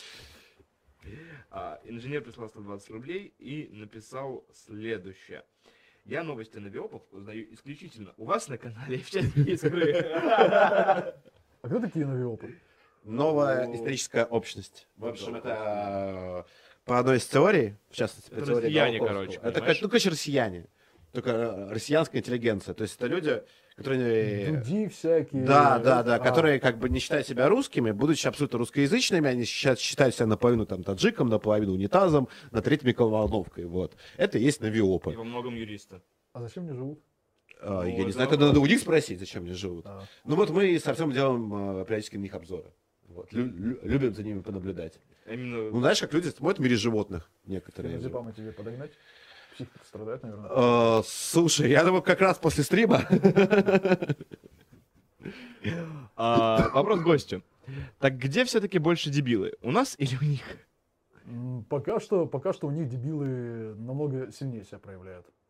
То есть был некий паритет пока что, но вроде у них дебилов как-то то ли больше становится, то ли они активизируются как-то, не знаю. Ну, может, просто умные отправились э, в эту... В, в Вагенхау? Вальгалище. Вальгалище. Может да. быть, умные отправились в Мне, конечно, очень да. нравится самокритичность русского народа. То есть вот так поговоришь с кем-то там, с, с яростными патриотами, так и, так и выходишь, что не, ну мы войну выиграем, просто понимаете, у нас кокаин долбит чуть меньше, чем у них. Не, не, не, там, тебя послушать вообще здорово. тут вопрос, Короче, а, артиллерия бьет хуй знает куда. Танки говно, короче. Руководство долбит кокаин, короче. Харьков можно было взять, блядь. Ну все проебались. Ну, конечно, мы победим их, блядь. Ну, кокаин, Да, да, вот это, вот это, вот это меня радует, конечно. Одно, одно радует. По Вене пускают меньше. Чуть меньше, чем противник. Сейчас, по-моему, у меня где-то здесь э, были. А, чё, не было? А где? А где видос-то с полями перепаханными? Почему, почему музыка включилась? А, вот, альбом. Так. Сейчас надо вам, надо вам просто вот эти бомбезные поля показать. Наверное, здесь точно будет. Тут, тут у- я помню, на канале у Топаза было такое по- русское поле А, ну, в эксперимента. принципе, все, в принципе, в принципе, оно, да, оно все такое же. Просто представь себе, вот находится, грубо говоря, укрепрайон, да, а, по нему надо отработать, э, соответственно, артой. По нему арта работает, там, допустим, последний месяц не переставая. Ты берешь с дрона над ним летишь, и в нем, в нем ни одного прилета. Поля вокруг на километры перепаханы. Просто на километры. Оттуда, куда надо, ни одного прилета. А почему так? Кто виноват?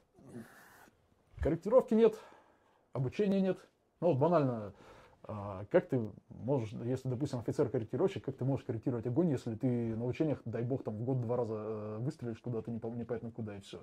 Ну да. Ну, то есть нет, нет, нет опыта. Если, э, да, опыт, Серьезно, опыт нарабатывается тем, что ты жжешь патроны, жжешь стволы, жжешь пушки, жжешь снаряды, жжешь керосин и все такое. Если мы заговорили про укрепрайоны, а, Донецк обстреливают до сих пор, и, насколько я понимаю, обстреливают их э, из района Авдеевки, Маринки, Песок. А, там, а, как нам рассказывал на прошлом стриме Аксель, а, какие-то огромные монструозные укрепрайоны украинские. Да. А, почему за пять месяцев мы не можем а, прекратить э, обстрел Донецка с, с их стороны и их взять? То есть, Авиа- авиация мало работает. в Мало- чем, мало в чем работает проблема основная? Ну, понимаешь, когда у тебя, допустим, э, DOT это представляет из себя э, бункер бетонный с бронедверью, с э, этими, как называется, бойницами, как, как правильно, короче, у них вот такая железная хуевина закрывает, э, соответственно, бойницу, да, вот, там даже термобар может не сработать, э, и, соответственно, у тебя там потолок 2 метра бетона, потом еще 2 метра земли, вот ты туда можешь геноцидами своими обдолбиться, ты ничего не сделаешь. Туда нужно конкретно работать. То есть фабами, короче. Фабами или хуячить, да? кабами, да. И то там ФАБ 500 может даже не помочь. Вот. а авиация работает мало. А Мало. почему, как ты думаешь, чем это связано? Очень большое на- насыщение э, как бы, линии фронта э, со стороны противника средствами ПВО. Мгм. Вот, Ну, то есть что- это риски всегда, каждый раз. Да, каждый вылет, да, это, да, вертолет- каждый раз вылет это риск. Именно. Вертолет как бы сбить сложнее, потому что он может идти на высоте там, 10 метров, и по нему, его, во-первых, не запалишь с радара, ну, ра- радарами сложно за- засечь, а во-вторых, по нему не наведешь э, как бы ракетное ПВО. Вот. Но и по нему очень тяжело среагировать, допустим, э, пулеметами из ушка, потому что он появляется одновременно со звуком. Вот ты слышишь звук, через секунду у тебя над головой вот эта хрень, там, э, 20 тонн э, Мгм. э, ракет над тобой висит и пугает тебя. Вот. э, Но вертолет не может на себе нести необходимое, необходимое вооружение для уничтожения таких укрепрайонов. Такие укрепрайоны, их э, по-другому никак. Отработать артиллерией, э, вернее, авиацией, добивать артиллерией и сразу как бы заходить пехотой. А как бы, ну, пехота не очень любит в такие места заходить. Там можно умереть, умереть немного. Ну и давай дальше тогда по, Краснодарским пацанам по- привет. Вся надежда на вас. по локации, соответственно. Сейчас э, следующая цель это Северск, вот эта линия. Артемовск, Северск и Следар. Ну, как мне Шойгу сегодня утром сказал, да, И как ты думаешь, сколько, сколько вот эту линию будут брать? Я не, примерно? э, не знаю. Все, И- и Славянск, слишком, слишком много, слишком много факторов, слишком много э, переменных. Хрен его знает. Могут взять за день, могут не взять за год. Бог его знает. Зависит от того, кто, кто будет с нашей стороны, кто будет с их стороны, кто будет, как бы, соответственно, план штурма составлять, э, что будет по вооружению. Слишком много переменных. Очень много.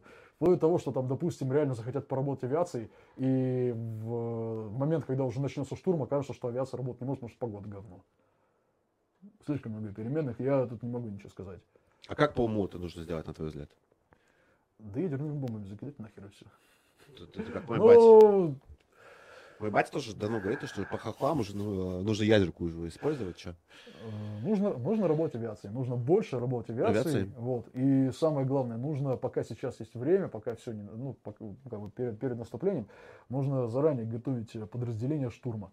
То есть э, с э, отработанной тактикой. Те, Штурмовые бригады. Да, получается. да, штурмовые бригады, у которых есть необходимая техника, у которых есть необходимое вооружение, о- оснащение и э, тактика э, ведения подобных действий.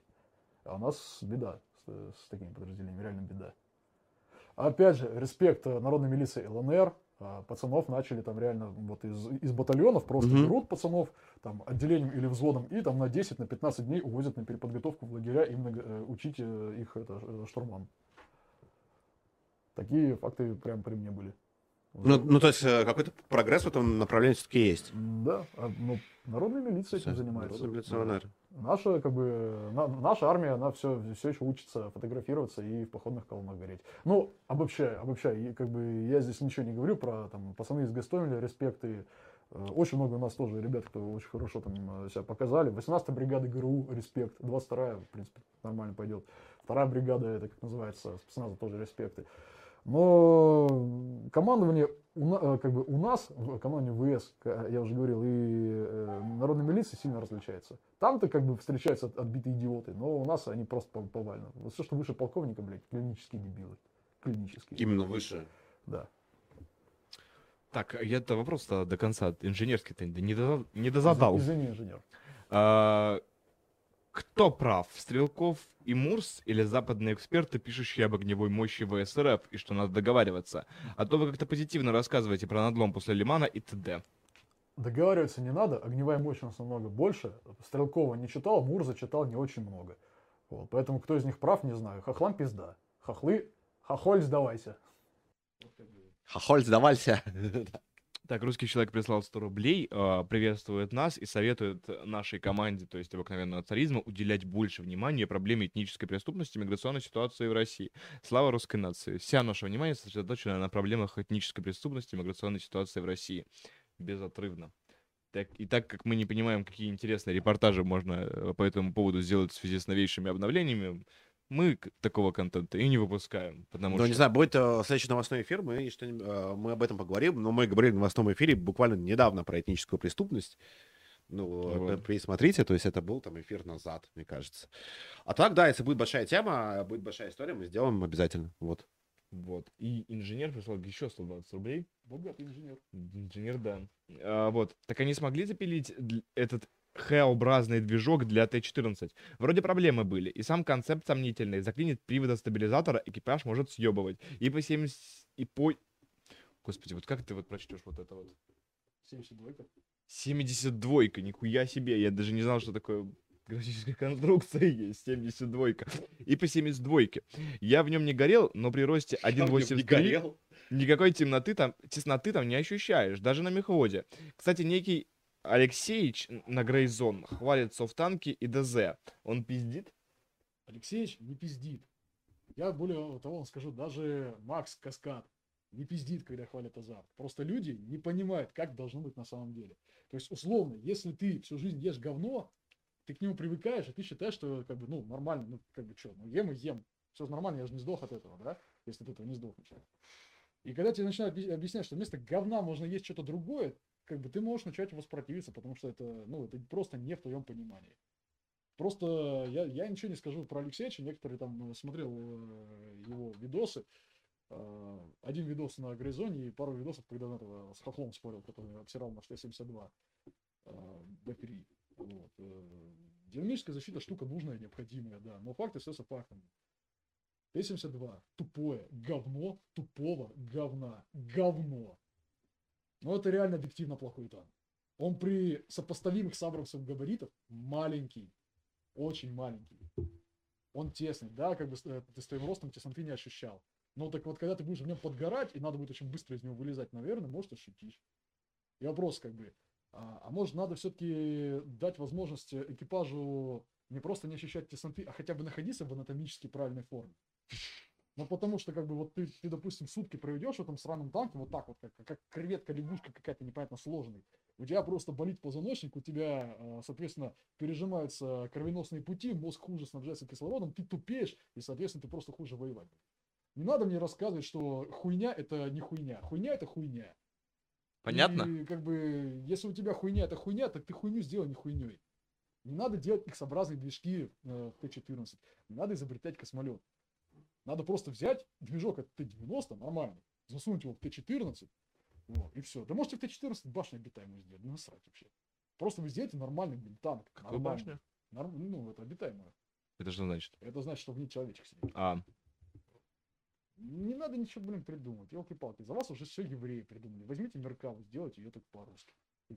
Танк уже не должен э, прорываться в составе э, там, тысячной э, группировки, где у тебя тысячи этих танков, к э, Ла-Маншу. Э, нахрен никому не надо.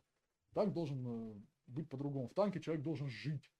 Танкист должен там жить, жить с комфортом. Ему вообще туда надо унитаз и биде поставить, на мой взгляд.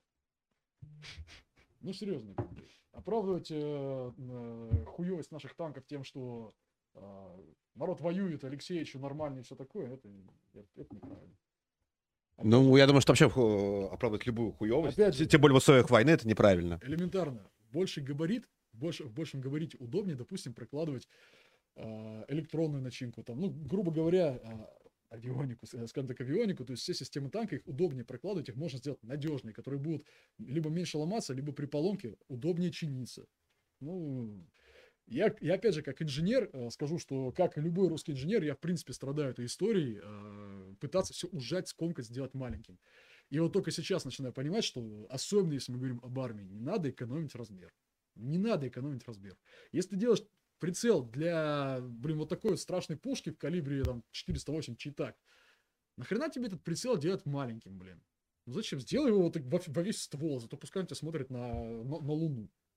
Вот, э, условно. Не надо экономить размер, надо делать так, чтобы человеку было комфортно. Потому что, поверьте мне, танк длиной 7,5 метров и танк длиной 8,5 метров в бочину будет видно одинаково хорошо, особенно в тепловизор. И одинаково удобно по нему будет попадать птура. Ну, серьезно, как бы это объективная математика. Бомбит. Ну да, а, те- тема танков тебя почему-то цепляет больше всего. С- меня- почему меня- так? Меня тема... Ну, потому что я, понимаешь, я сам совсем недавно осознал всю ущербность наших танков. Я так всегда, всегда считал, что советская школа стан- э, этот, танкостроения, она топ. А, ну, она не топ. Хорошо, а у кого топ? У евреев сейчас? У Ну, кого, у кого- у кого нормальный танк? Там. Да у всех, кроме нас. Ну, то есть там Абрамсы, Леопарды, что там? э, Ну, условно, да. То есть у всех, у всех э, лучше, чем у нас. Чем там? Да Ты- он- нет, А он- что, что там у нас, как- кстати? Чем Т-90, например? Как сказать, да он такой же. То есть в, в- в плане бронирования, пушки и прочего, он такой же. Все танки одинаково горят. Все танки одинаково не пробиваются в лоб, все танки одинаково горят, когда ты э, как бы пульнешь ему в жопу там или сверху куда-нибудь. Мгм. Ну и какая разница, как бы, какого у тебя габарита будет? Ну не надо эти полметра экономить. Он и так у тебя весит 40 тонн. И так, если мост не выдержит, понимаешь, если мост не выдержит 60 тонн, он, скорее всего, и 40 тонн не выдержит. Вот. И, и как бы и так танки, ну, по крайней мере, потому что я видел, они в основном двигаются по понтонам. Вот, условно. Ну, по, и по инженерным сооружениям, которые как бы военные инженеры строят. Вот. а зачем вот это вот, вот, вот зачем заставлять человека вот так вот сидеть? Зачем ограничивать возможность э, набора военнослужащих в танковые подразделения ростом? Там- Потому что объективно, я, я вот сейчас просто не влезу в танк. Шульца видел? Да. Приколи с Шульца танкистом. И- а Да я, слушай, я думаю, я не влезу ну, в ты, танк. ты, ещё- ты еще влезешь, ты, может, даже еще вылезешь. А а вот Шульц объективно не влезет. Его просто туда не засунут. Ну, будет, Ну, будет, потому что- будет у нас танкистом только Артем из нашей Так, команды. а, так, а Команда, да. так а представь себе, а вдруг Шульц, он просто прирожденный танкист. Э, Это тоже не надо как бы отрицать, э, э, скажем так, приспособленность человека, не знаю, как бы его склонность к чему-то, да, и бывают люди, которые просто от рождения вот хорошо стреляют. На твой взгляд, что нам э, в нынешнем конфликте нужно, нужно вот срочно исправить, чтобы боевые действия э, стали для ВС РФ успешнее? Вот самый вот такой топ проблем, которые нужно э, решить прямо сейчас. Связь. На первом месте связь и координация. Дальше беспилотники. Вот, их надо много, и их надо много разных. То есть, грубо говоря, БПЛА у нас должны находиться в воздухе 24 на 7 постоянно, боевыми двойками. Вот, э, БПЛА, скажем так, э, бригадного уровня, большие, страшные, с ракетами. Вот, э, то есть, первоочередно это связь, нормальная, современная связь. Вы можете купить ее китайцы. Вы просто покупаете, блядь, Моторолу покупаете ки- китайскую, да, ну, которая делается для азиатского рынка в Китае на заводе Хьюрикс. Покупаете там Моторолу, вставляете в нее криптомодуль, пишите свою прошивку, все, получайте. Азарт нахер вам не нужен. То есть это делается быстро. Это делается очень быстро. Вы можете очень быстро насытить современными средствами связи, защищенными, которые невозможно э, никак дешифровать. Вы можете очень быстро на- насытить ими э, всю группировку войск. То есть средства связи, беспилотники. Это, То, это, что мы- Это в первую очередь. мы- А дальше, соответственно, уже как бы работать над э, высокоточным вооружением. Оно у нас хорошее, но его надо больше и лучше.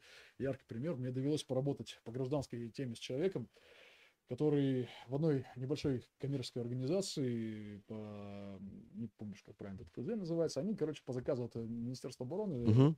разрабатывали головки самонаведения для градов, для ракет града.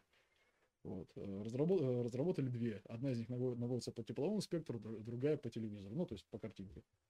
Э, На, тепло, на тепловизионную ГСН э, на разработку выдали 4 миллиона рублей, на э, разработку телевизионной ГСН выдали 3 миллиона рублей.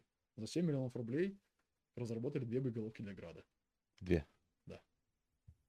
То есть э, за 7 миллионов рублей вы, вы машину нормально не купите, если что. А тут разработали две боеголовки, э, которые позволяют пакету лететь не, не куда бог пошлет, а как бы лететь как надо. Вот. В итоге проект загнулся просто потому, что на нашем любительском предприятии энергии не могут сделать необходимые аккумуляторы, необходимой массы и размера, а китайскими ставить и закупать не можем. Вот так вот. Ну, есть, вот, да. э, инженерную А- а- школу оч- очередная печальная история А, просто. Развивать инженерные с- школы, вкладывать нормальные деньги не в пидораса и хуесоса Чемизова, а в нормальных людей. А, и Это я не говорю, «Д- несите деньги мне. Хотя, может, мне тоже нести. Вот. э, Вкладывать в нормальных людей. Елки-палки, вам Кронштадт был отличное предприятие, пока, пока не вошло в Ростех.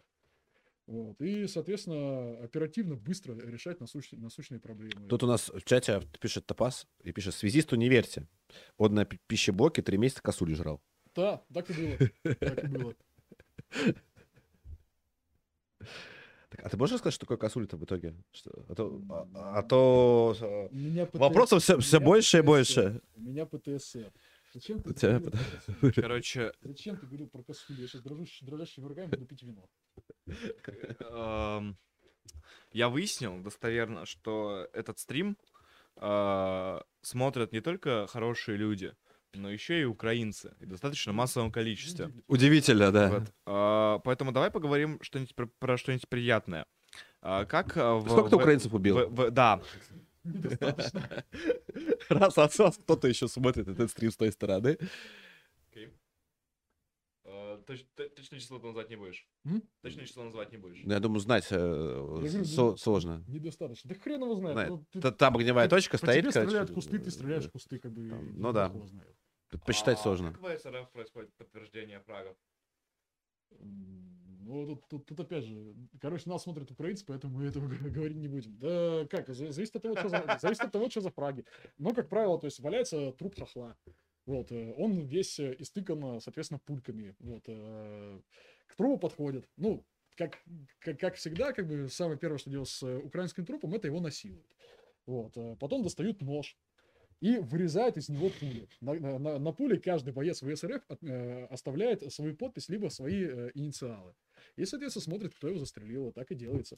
Тут э, спрашивают да, в дворянском собрании, в нашем чате платном, кстати, оформляйте подписку и будете частью будущей, э, нашей будущей дворянской России, царской России. А, как тебе отечественные рации, аргуты и т.д.? Аргут — говно китайское. Нехрен рассказывать про то, что это отечественное. Нету отечественных раций, нету. Просто нету. Вот. Продолжим опять э, про труп. Опять, А, опять, опять про рации. Э, Арахис, комплекс Арахис, могу сказать, в принципе, вещь хорошая, особенно второго поколения, отличная вещь.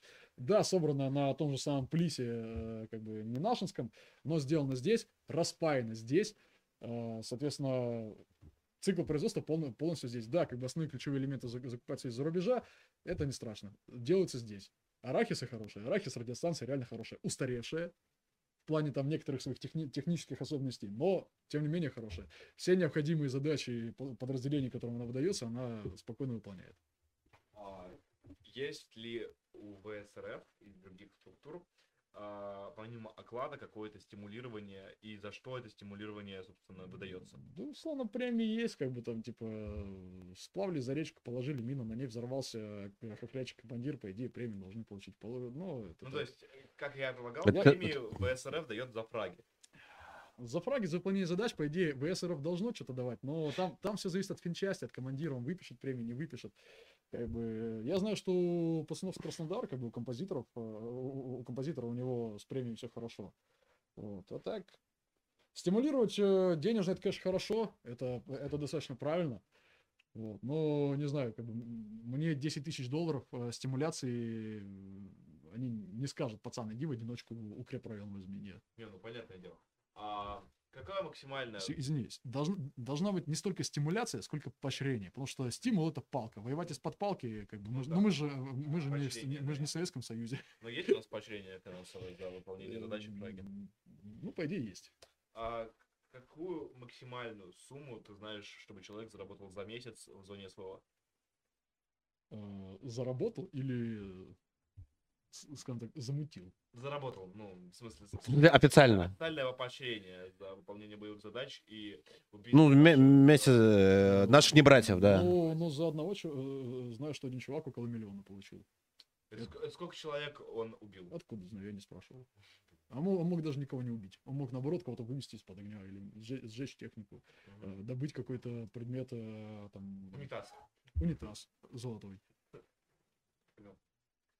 Ну, слушай, мы уже в эфире три часа так-то, так что мы будем уже скоро закругляться, поэтому Ну еще, давай последний э, сколько у нас там еще донатов осталось? Давай зададим последние э, донаты. Давай. Вот. А, Русский человек прислал 100 рублей и спрашивает, есть ли у ВСРФ возможность уничтожить железнодорожную инфраструктуру Украины. Целиком нет. Ну, в смысле, потенциально есть, но это не имеет смысла, потому что придется для этого использовать э, фронтовую авиацию там, дальнего действия с большой бомбовой нагрузкой. И особого смысла в этом нет. То есть надо просто уничтожать транспортные узлы. Потому что, как бы, если у тебя транспортный узел э, уничтожен, то его надо восстанавливать. Как только его восстанавливают, он, в него должен опять прийти, прилететь какой-нибудь калибр. И все. А, Текс. А, Джордж Флойд. Ты ёлки-палки. Опять-таки прислал 100 рублей. Наш док. Живучий нигер. Живучий. Все, еще не вопрос про историю расизма в США. А, почему не используют точки У с нашей стороны, как пишут их большое количество на хранение? Пусть бы Ага. ебашили день и ночь по этим укреплениям. Потому что они были на хранении. Сейчас, насколько я знаю, их официально передали э, республикам. А, Еще потому что это старое говно. Ну ладно. Максим прислал 200 рублей и написал следующее. Строчка. Приехал к нам генерал с проверкой. Камдип сразу сиганул через трехметровый забор части и ебал домой. Генерал зашел в казарму и оттуда услышал дикий визг, высокий и противный. Через пять минут с казармы выскочил красный, как рак старшина. Оказалось, что генерал взорвал располагу и обнаружил неподшитые подматрасники. На этом визит был окончен. Пиздец. Классика. Как так можно? Ну, а извиняюсь, а вы как будете воевать, э, если у вас подматрасники не подшиты? Что такое? Короче, э, есть э, вот эта вот кровать, она как бы с пружинками. Там такая натянутая тряпка какая-то из хер пойми чего, на которой кл- кладется матрас. Мгм, Это вот, по идее, типа подматрасник. мгм. Как э, один мой знакомый, отслуживший срочку, он э, своего комбата охарактеризовал следующим образом. Мне просто образ очень понравился. Он говорит, что я бы не то что оружие, не то что людей, я бы ему вилку не доверил, чтобы он глаз или кому-то, либо себе не выковырил. Ну да. Вот. Мне кажется, это... Э, Вайт Термит прислал тысячу рублей. И на этом и написал нам Слава России. Слава России. Героям слава. Я думаю, что это прекрасная нота. Для того, чтобы заканчивать. Есть еще вопросы? О, у меня нет вопроса к нашему гостю. Спасибо тебе большое, что пришел. Слава России, мы Ой, победили. Спасибо. Слава России. Спасибо за все, что ты сделал. Прекрасно. За И что, что ты еще сделаешь? Что сделаешь? Удачи Спасибо. тебе. А, Но пацанам. Подписывайтесь на Boosty, подписывайтесь на канал, шлите деньги. А, Слава России, обыкновенный царизм будет стримить дальше. А, и подписывайтесь на, это, как называется, телеграм-канал «Мысли пьяного связиста». Подти- Подписывайтесь на А также подлет, искра и обыкновенный царизм. Вот. До новых встреч, друзья!